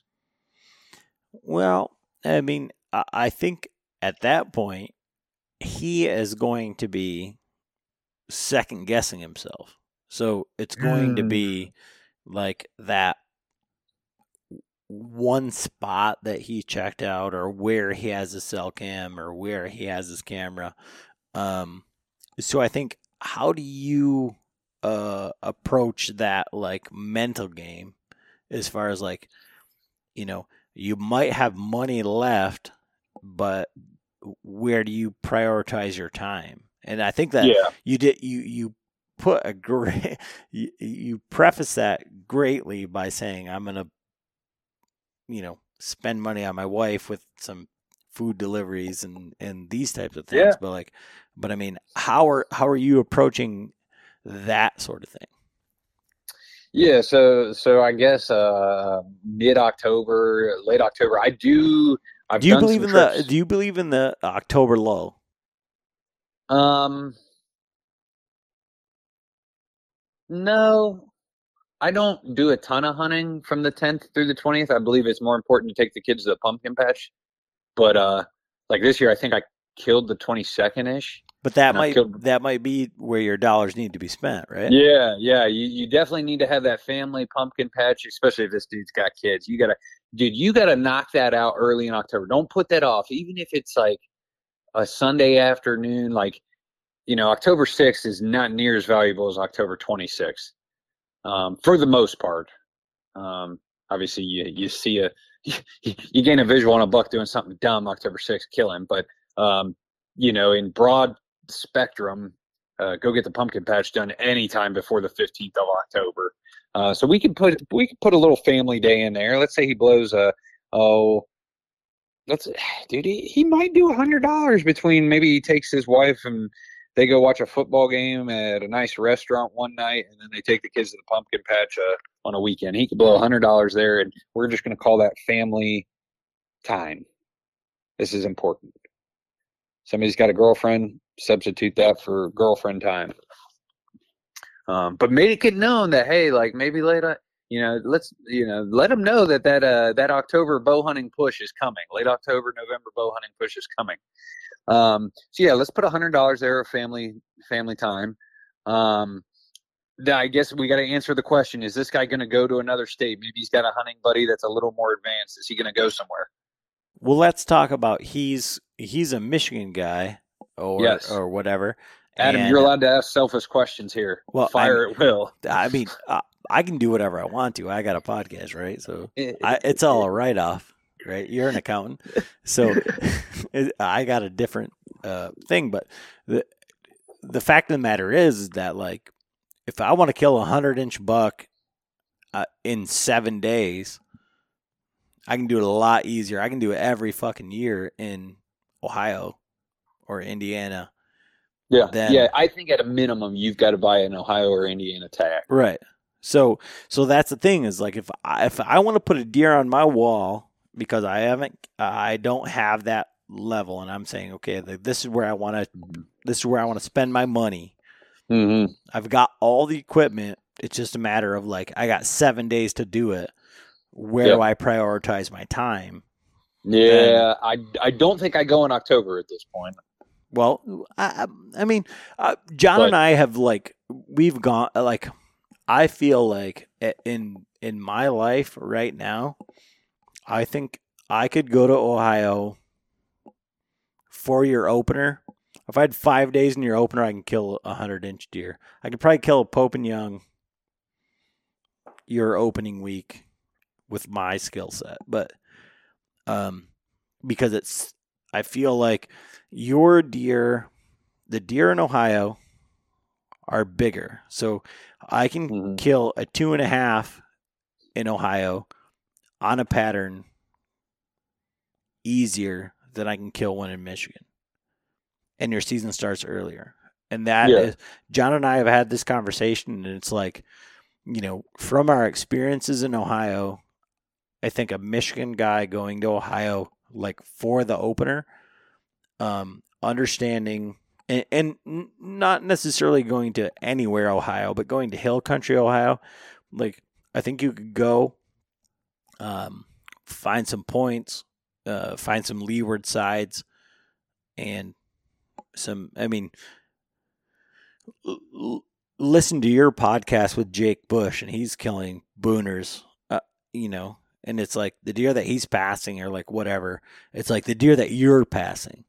Like I would kill them with that hundred and seventy dollar tag and be elated, right? Mm-hmm. And and that's just kind of the way that I approach it, right? And I, tell me I'm wrong, please, because I mean it's Um, it's my hundred and seventy dollars. It's not. It's not. It's not a terrible thought. Um, it is not a terrible thought. I hundred incher. Dave passed a hundred incher October fifth ish this year. It was somewhere. Let's call it October fifth, October sixth. And when does your season open? Uh, the twenty, like generally anywhere between the twenty eighth and thirtieth. It's whatever the last Saturday in September is. Right. Um, So give me So a week you- down there. Yeah, yeah, yeah. Bottom line, that like, but um, if I passed any other hundred inchers that time of year, I, I I'm I'm trying to recall. I don't, um, and maybe that's just my hunting and scouting and blah blah blah. I don't see a lot of them, um, and and you, nobody can compare themselves to Jake Bush because I talked to Jake Bush off there. I know how much that dude walks. I know Mhm. how much he drives. I know where he drives Yep. Yep. Yep. yep. and what he sacrifices to to pass Pope and Youngs is a lot. Um, so so so so I don't I I don't think well, and he like so I think he only. Yeah, yeah, he he did have some good early season hunts, but he's an early season guy if you look at his track record. Mhm. Mhm. Um, me personally, I'm I'm trying to think here. I I might have only seen a four point um before the buck I killed on October twentieth. And that's a decent amount of scouting, decent amount of card pulls. Um But the thing is, is like I'm you're a- you're hunting different deer, right? You're not targeting hundred inch deer. You're not har- har- yes, targeting one twenties. So, um, I I I think that there's a difference there, but I also think like here's uh from from new guy perspective, right? Yeah. is uh, if he starts there the last week of September, he's got that tag until February or whenever you guys end. Yeah, yeah. I thought we were only going on one trip. That was my only caveat to, to this. well, but who knows when he kills? I mean, so that that's yes. the Yeah. My my thing is if you're gonna make a one one bow hunting trip to somewhere else, you know, you killed your buck, I believe, sometime around the rut. Me personally, I have gone out of state I killed And- mine October 9th. Oh, shit. I kill I killed it on Byron Horton time. no, no, I am not a pre uh, pre October twenty killer. My thing is, is if I go out of state, and I've gone out of state for shit, I don't know, the last four or five years, and I've never been on a piece of ground or very limited. I can throw darts in the rut or in the pre rut and see bucks because they're just on their feet more and, and kind of create the 100 inch opportunity. I've, I've passed a, a couple of those uh, in Indiana year one, never been there. Uh, Kentucky this year, I, I, uh, oh man, I was very close to killing two 200 inch or, or two 100 inch bucks, we'll call it, and two 125 to 135s. Um, you know, but it was rut and I could throw darts at, at okay, I could kind of see stuff that, that would get those deer to, to funnel through areas. And it was just easier to dart throw in the rut versus uh, early season. But yeah, yeah. Bottom line, if this guy does want to buy a tag and he's in Michigan, for for example, hundred percent, he's got to buy a, an Indiana or an Ohio tag, full send. I- I, Wisconsin. that's I mean, I mean, Wisconsin. Well, yeah, because then you get the September fifteen yep, opener. yep, He could go twice in yeah, a season easy. pretty easily. So so this and, and it's two. They're all the Ohio's. I think the the Indiana's the the cheapest unless you want to get the the combo of of of a firearm and bow. Um, you know, but Ohio and Indiana they're within I think forty dollars of each other. The the Wisconsin, if you go year one, is only eighty bucks. Can I use that for this example? Yeah, I mean, like, so that's the thing is like Dan Infalt, he told us he's like, if you guys tag out earlier, you want to go to Wisconsin, it's eighty dollars, and I'll put you on some like giants, and we're like, what? Yes. All Yeah, right, so, so we're that's yeah, great we're, we're penciling in Wisconsin. example. We, we we came to that logic pretty pretty good there, especially year one. You can you can buy it for eighty bucks. It's definitely a better hunting state than um, say um, Michigan is as far as, as the bucks are concerned. Quality So deer. yes, yes, quality deer. So so so yeah, that's a good use of it. So we're under two hundred dollars in October, and we spent hundred dollars on family and eighty dollars on a uh, an out of state tag. That guy, um, you know, now if he buys that eighty dollar tag, does he go once in October? Should we pencil in hundred dollars, uh, fifty in gas, fifty in bullshit, and probably fifty in gas back? Uh, I would say $150 in gas because I think if this guy is going to go to Wisconsin, I would say like negate the bullshit. He's going there to to try to level up, right? Yep. Okay, 150 in gas. Okay. Um, November rolls around. Uh, this is pretty much you tell this guy, look, I don't care what you do. The first, actually, any time in November. Uh, you guys have an early gun season if this guy's in Michigan. So Well, bottom line, like- he's got a Well, September is like uh, you have a youth hunt and then you have a early doe season, but you don't have a, like a real early gun season. Yeah, yeah, but you guys have a November 15 gunner, Yeah, yeah, yeah. November 17 gunner. Yeah. So this dude literally has the first two weeks to get it done in his home state. Yep. Uh, with a bow. So he's going to be burning vacation and a lot of gas. Um, how much do I spend on a day in gas? Roughly, now. So if he's going to hunt five days in a row, it's easily a hundred bucks, if not closer to one fifty. Um, Yeah, I would say in my in my rig is most Uh, guys take a week of vacation. yeah, it's it's probably uh, sixty dollars a tank, and so you we're doing two tanks of gas. So Yeah. So, um, this guy's probably, I, I think easily by the time maybe he stops and gets a, oh, it's, it's tough to food prep for a whole week. So you do end up buying some fast food. I feel like mhm. that week of the rut, uh, maybe some extra coffees or whatever in the morning. Let's, let's pencil in two or 250 for, for your November one week rut push. Most guys Okay. take a week off. What do you think? 250? yeah, that's we have fine. money. That's that's that's money to blow. Okay, and all we have left, uh, um, you know what we're gonna do next? In the second half of November, since this guy's in Michigan, he's got to he's got to either go to another state at this point. Um, he's got the Wisconsin tag. I don't know how the later half of Wisconsin works. Um, somebody's going to rip us a new one on this podcast. I don't know. I know their gun season is in November, but I don't know if it's like the third weekend or or how long it's good for. And I don't know if that eighty dollar tag is just bow. I don't know that. Do you know that? I don't.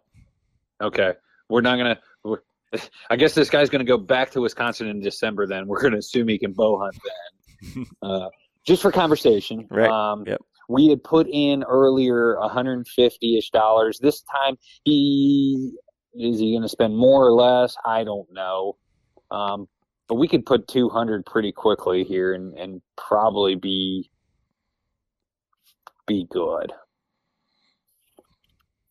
And so, rough cost, we were at $1,500 spent going into essentially the core of the season. Um, let's see here 210, 150, that's 360, that's 600, 800 more dollars. Okay, we barely we barely did it. We blew a lot of money there in the, the from from September to December. I, I got us a rough total of 800 ish dollars. Um, so so that puts us right at 2300. I think that's a pretty decent job for your audience. Um, to to picture spending that kind of money and what that does. Right, and so you you end up with a hundred dollars left. Um, And we bought a bow. I know. Shit. but I mean, like, so you went through that month by month and and and in real time, kind of how you would spend it, right? Mhm. So, in even in this little scenario, in retrospect, like, where do you think you could have done a better job, or where do you think like what what do you where would you prioritize your money? Like, not being like month by month, but like overall. I mean, if you could, I mean, you you obviously have a pen and paper in front of you, so Mhm. like where was all the money spent and where do you think you could have spent extra money and maybe saved? So the the bow is kind of the the the dumb money or like a guy who has a decent bow like he wouldn't have to spend that money going forward. You know? You could say the same thing for sticks or yeah yeah if you already or- had some of that. Yep, yep. um you know because that's that's something like even standing sticks you know you can buy that once and it'll ride you out for a few years. Um if i look at this paper and i say what was smart money? I think our um our wisconsin tag was it was a nice nice thought because for 80 bucks we can go once in september if time allows um kind of before the michigan opener. Um and the, the that that's the cheapest out of state tag of the three states we discussed um the the hundred dollars of family time tough to argue that's not you know smart money. Um the only thing that i kind of look at and and if if uh maybe we were doing this exercise for say year two um maybe instead of going to wisconsin yourself let's say this is for you for next year and you're looking at a two thousand ish dollar budget I would tell you if you're going to come to Ohio, you would have to like it'd be good to come scout even for for a long weekend or a a, a two day or on on the piece of public you intend to hunt in the fall, just because that'll get you a lot of uh, you So know it could it could get you a really good head start. so do you like so my experience has been um scouting ohio in uh april and Mhm. i don't know if you've been to ohio in april um you live there The bear shit in the woods. uh, there is millions of ticks. Like uh, the deer that Mhm. I killed, um, when I brought the cape to him, they said, uh, "We've never seen this many ticks, this many variety of ticks. Um, we have never seen this many ticks on a cape in my lifetime." So, if you were going to scout Ohio from out of Mhm. state, when would you do it? Yeah, uh, fe- February, um, March. Um, that way you're mostly done with snow. Um, I myself have an out of state uh, scouting trip in March um, to another state. Um, you, you know, that's just that that'll help me, you know, kind of learn that place significantly better um, and start getting the blueprint on a on a piece of public. So yeah, that's that's the that's a good use of time, you know, and money, especially if you don't have or if you already have some of this gear that I felt like the bow needed upgraded and standing sticks became essential because this guy didn't have anything that could help him mobile hunt. All right. Well, I mean, like this isn't um this is no bullshit. This has like been one of my favorite podcasts because like these are things that uh, these are questions that I answer every day, and these are questions that like I go back and forth on like how to do it, and I live in like a, a shit whitetail state. I mean, mm-hmm. for for yeah. the uh, and again, this is like when I talk to Brandon Egan and, and I say, uh, "Yeah, I'm the worst world's worst bow hunter," and he's like, "Yeah, I can see that." So this is what. I would do. Um, yeah, you know. So when you're like, yeah, I live in the shit whitetail state, you're like, mm, yeah, I get it. Um, yeah. well, it was crazy when we, we got to the fifteen hundred dollar mark there at the end of August, and we kind of had a lot of stuff ready to go. Um, you know, like that wasn't that wasn't you know that's not like fifteen hundred. That's fathomable. You know, for for even a guy who's who's 22 about to get his, his his first job job or maybe he's working in the trades and and maybe he already has a decent enough bow. And so he's got a pretty good head start here. This this could be done um for a limited budget and and as far as gear we didn't pick anything stupid elaborate. Uh, a lot of it was um you know and and not junk equipment from Keen boots to to an XOP tree stand. Those are those are solid like gear items, you know. Right, and and uh, to be honest with you, like the the fun the fun part of this podcast, and like I said, this has like been one of my favorites. Is like if you were to go and look at the record book, and you were to say, you know, from the Hanson buck all the way down to like the lowliest of low um, Pope and Young buck, right? Mm-hmm. Like it isn't the the Sitka fanatic jacket that that made that hunt, right? Mm-hmm. It was like the the red and black lumberjack, the Dan Fitzgeralds, the Pete Shepleys of the world, um, that Scheffler, Jared Scheffler, he hunts yeah. in like Wrangler stretches and like you know yeah. earth tone yeah, crap I mean, and like for guys that are just starting out, it isn't um it the gear doesn't matter and that's the whole point of this whole podcast is like gear is whatever it's going to be. Jared Scheffler kills deer off the ground with a longbow and a flannel. You know, if you look at Zach from the hunting public. Like his one of the guys that he respects most is Jared Scheffler. Um, mm-hmm. simply from that perspective. And if we go back down the the line, is like it ends up being the you know iconic Fred Bear quote of "Sit down, shut up, and be quiet." Right? It's it's so funny, Adam. You say this um, and I might be able to send you a minute of my film for this year. I literally have, have put the finishing touches, but the the opening minute, I talk about um, how I was tricked by the industry and how I thought products killed deer, and and then uh, I kind of go into the the four core beliefs of what I think kill deer, and it's uh it's uh, gas, scouting, effort, and time.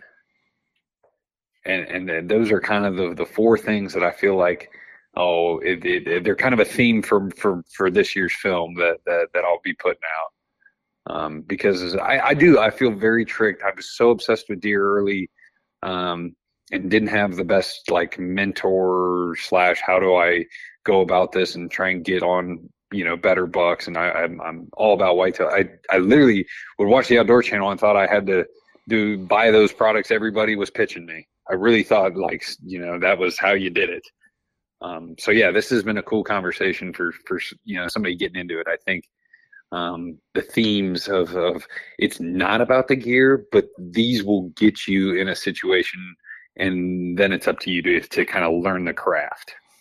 Well, I feel like I mean, and it, it sounds like you may be on the the same spectrum, but it's like I feel like I'm going backwards. It's like it's like you know, last year I killed a four point, right?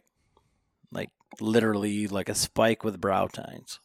And I posted it on social media and people were like, Thank you so much for posting that because I really appreciate like that someone with a platform, i.e., we have a platform, right? Yeah.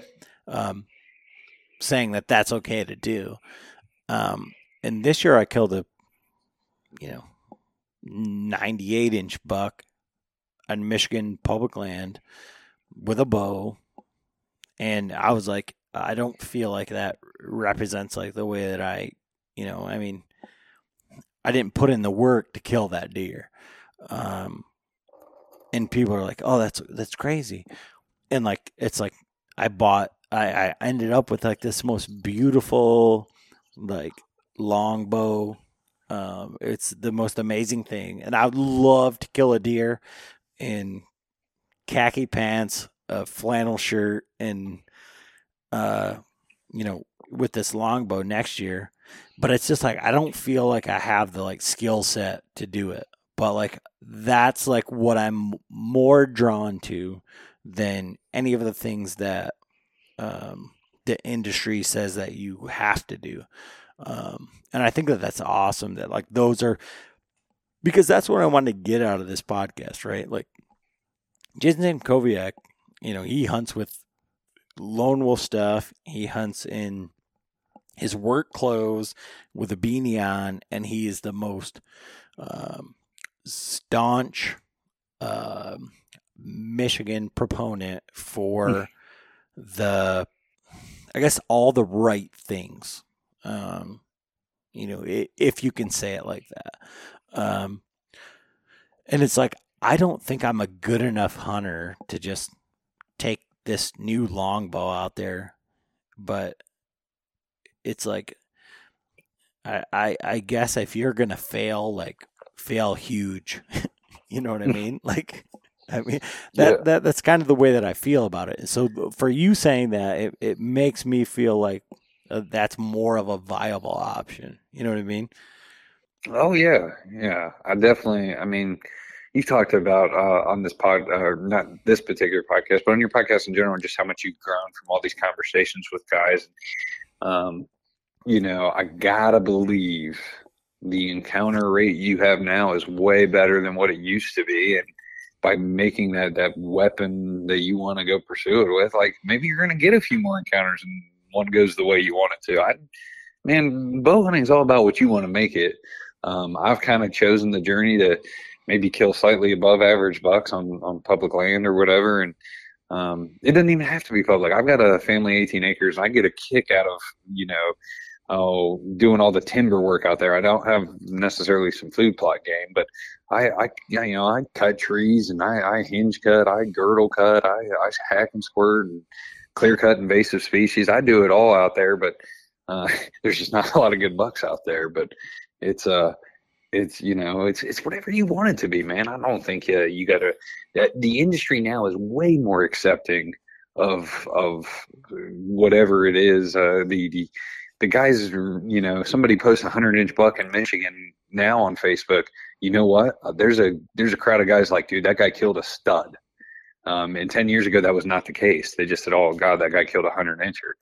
You know, um, know, it, it's it's way. I don't know. I think the industry's changing, and everything's, despite the negativity of Facebook, it's a little more accepting. Um, there's, I, I don't think there's quite the big buck shaming there used to be five, ten years ago. Yeah, but I don't. I don't think like I worry about big bucks because I'm, I really don't care what other people think. And mm-hmm. it, but I think that I think you're 100 percent right, and that I've had a I mean, I I would have more than a hundred percent rate of big buck encounters um, since you know having all of these conversations because the the fact of the matter is is like you can take the you can listen to the information but if you don't do anything with it then it doesn't really matter. And i've been implementing everything that i can do and it's not that i'm like disingenuous or just like i'm disenfranchised with like where i'm at right now. It's like i i, I mean honestly i don't think like man if i killed that four point with uh with a longbow it'd be a trophy. Um but the other side of it is is that like that would be an incredible accomplishment. Oh yeah. and and that to me is more important like for me being more accomplished as a hunter um to have those experiences and to be that close and to do those things um would mean more to me because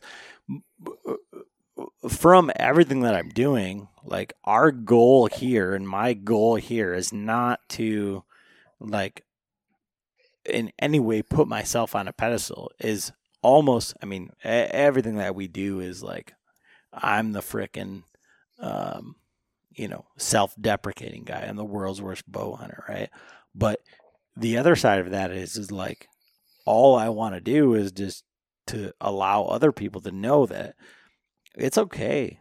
Like, have fun, hunt, kill, do whatever you want to do. Like, venison is awesome. Like, let's do this thing and like, let's have fun, you know? And I want to grow, but I think in Michigan, like, taking to taking it to that level makes it like some sort of a fucking pissing contest. So Mm. I'd rather like use everything that I've learned to kill deer with the longbow, and that would be so much more fulfilling personally than like killing hundred inch deer after hundred inch deer after hundred inch deer. You know, because I, I mean, I mean, my thing has been like, man, I'm glad I don't kill big deer because it seems like there's a lot that goes along with it, right? Yeah, yeah. I mean, you're not wrong. Uh, as far as uh, what I see from from guys doing it who have chose to pursue it at a at a high level, whatever they, um, you know, want to raise the bar in their hunting on private, public, uh, multiple states, uh, kill a big deer in their own area. Like it's there's there's work and time involved in that process. It's a you know you you you gotta uh, embrace that process and love that that process for me that's kind of what i like to do i like i like that that that work really hard at something i've always been motivated to to to put my effort in on something and see a, a reward or you know I, I i live for that man that's uh that's that's that's something i really love about hunting is it's just me um in my experience and you know um so, so yeah, that's I mean that's part of what I do for bow hunting. Don't get me wrong, dude. I love the sunrises. I love the the oh catching squirrels running or uh, seeing a fox. I mean, I, I love all that stuff. I, I really like the sunrises, dude. Like the little things. I like a cup of coffee at 2 a.m. as I'm driving to a piece of public. I, that, to me, that's that's all about it. Um, but yeah, I've kind of chosen my own little what, what fires me up about deer hunting right now, and it's uh kind of pushing my envelope, if you will. Well, I'm not afraid of that. I mean, like all that stuff sounds amazing, but what I'm afraid of is like the introspective stuff. Like I I want to enjoy all the things that you outlined. Like I Mhm. don't want it to be about the kill, right? I want the pureness of the hunt. And I think like in the space that we live, that's the most difficult portion of it. I mean, that's why it's that's why it's cool for me to post a four point kill and and people to be, you know, impressed or Mhm. uh, inspired by it, right? Because that's the hardest part is to be okay with like your your skill level. Like I'm Mhm. always trying to get better and I'm always trying to, you know, chase that ghost if you will. But to and I and I think you do a very good job um in in what you do of showing the inspiring nation a, uh, notion of that uh, that 2 a.m. cup of coffee or that that sunrise or, or you know but you you got to let people know that it's okay to be you know me right Yeah. it's okay to be like the growing Michigan hunter. It's okay to be to be like chasing whatever, but happy with whatever comes by. You know. Oh yeah, yeah. It's a, that's the beauty of hunting. It's a personal pursuit. It's it's not a not necessarily a full blown team affair. So with you and with um with the whitetail experience, like in that journey, like where are you guys at currently and what is the mission statement of the whitetail experience and how can everybody see like what you guys are all about Yeah, I think uh, as far as like a a mission statement, it's uh, it's the the brand is targeting me at age 19. You know, it's a uh, um, it's a very um, oh public land mobile dominant brand. If you look at our YouTube and some of our podcasts, that's kind of the focus, and it's uh those are kind of the best areas to find us. Basic social media. Um, but it's uh, just a, a, couple of us guys that, that you know decided we were going to start filming it and it's kind of morphed into a brand built around that experience and i try to personally produce a decent videography uh, pro- product there but also our youtube's full of little tip tactics and um, you know that kind of thing. So so so that's that's that's the brand. That's who we are. Man byron uh, this uh, like i'm gonna say it in our intro but like this has been one of my favorite podcasts because it um it, it speaks to a guy like me. It speaks to our audience. It speaks to everything. But i think you're underselling your ability as a filmmaker and you continue to inspire me i mean he says oh there's these little tips and tricks stuff but like i mean if you watch any of his videos on like his budget stuff, and that's why I wanted to bring him on here, like watch him. He's wearing different clothes. Um, the cuts are incredible, and it's on a mm, four to seven minute video. I mean, Hmm. he's doing great, great things that you could do probably on your iPhone. Um, and edit to keep the viewer engaged. And that goes back to this whole budget podcast. I mean, he does an amazing job, and I really appreciate it. Um, Byron, where can people follow along with everything that you're doing? And I'm not talking about just like uh, Byron Horton, the Whitetail Experience, but what are you involved with?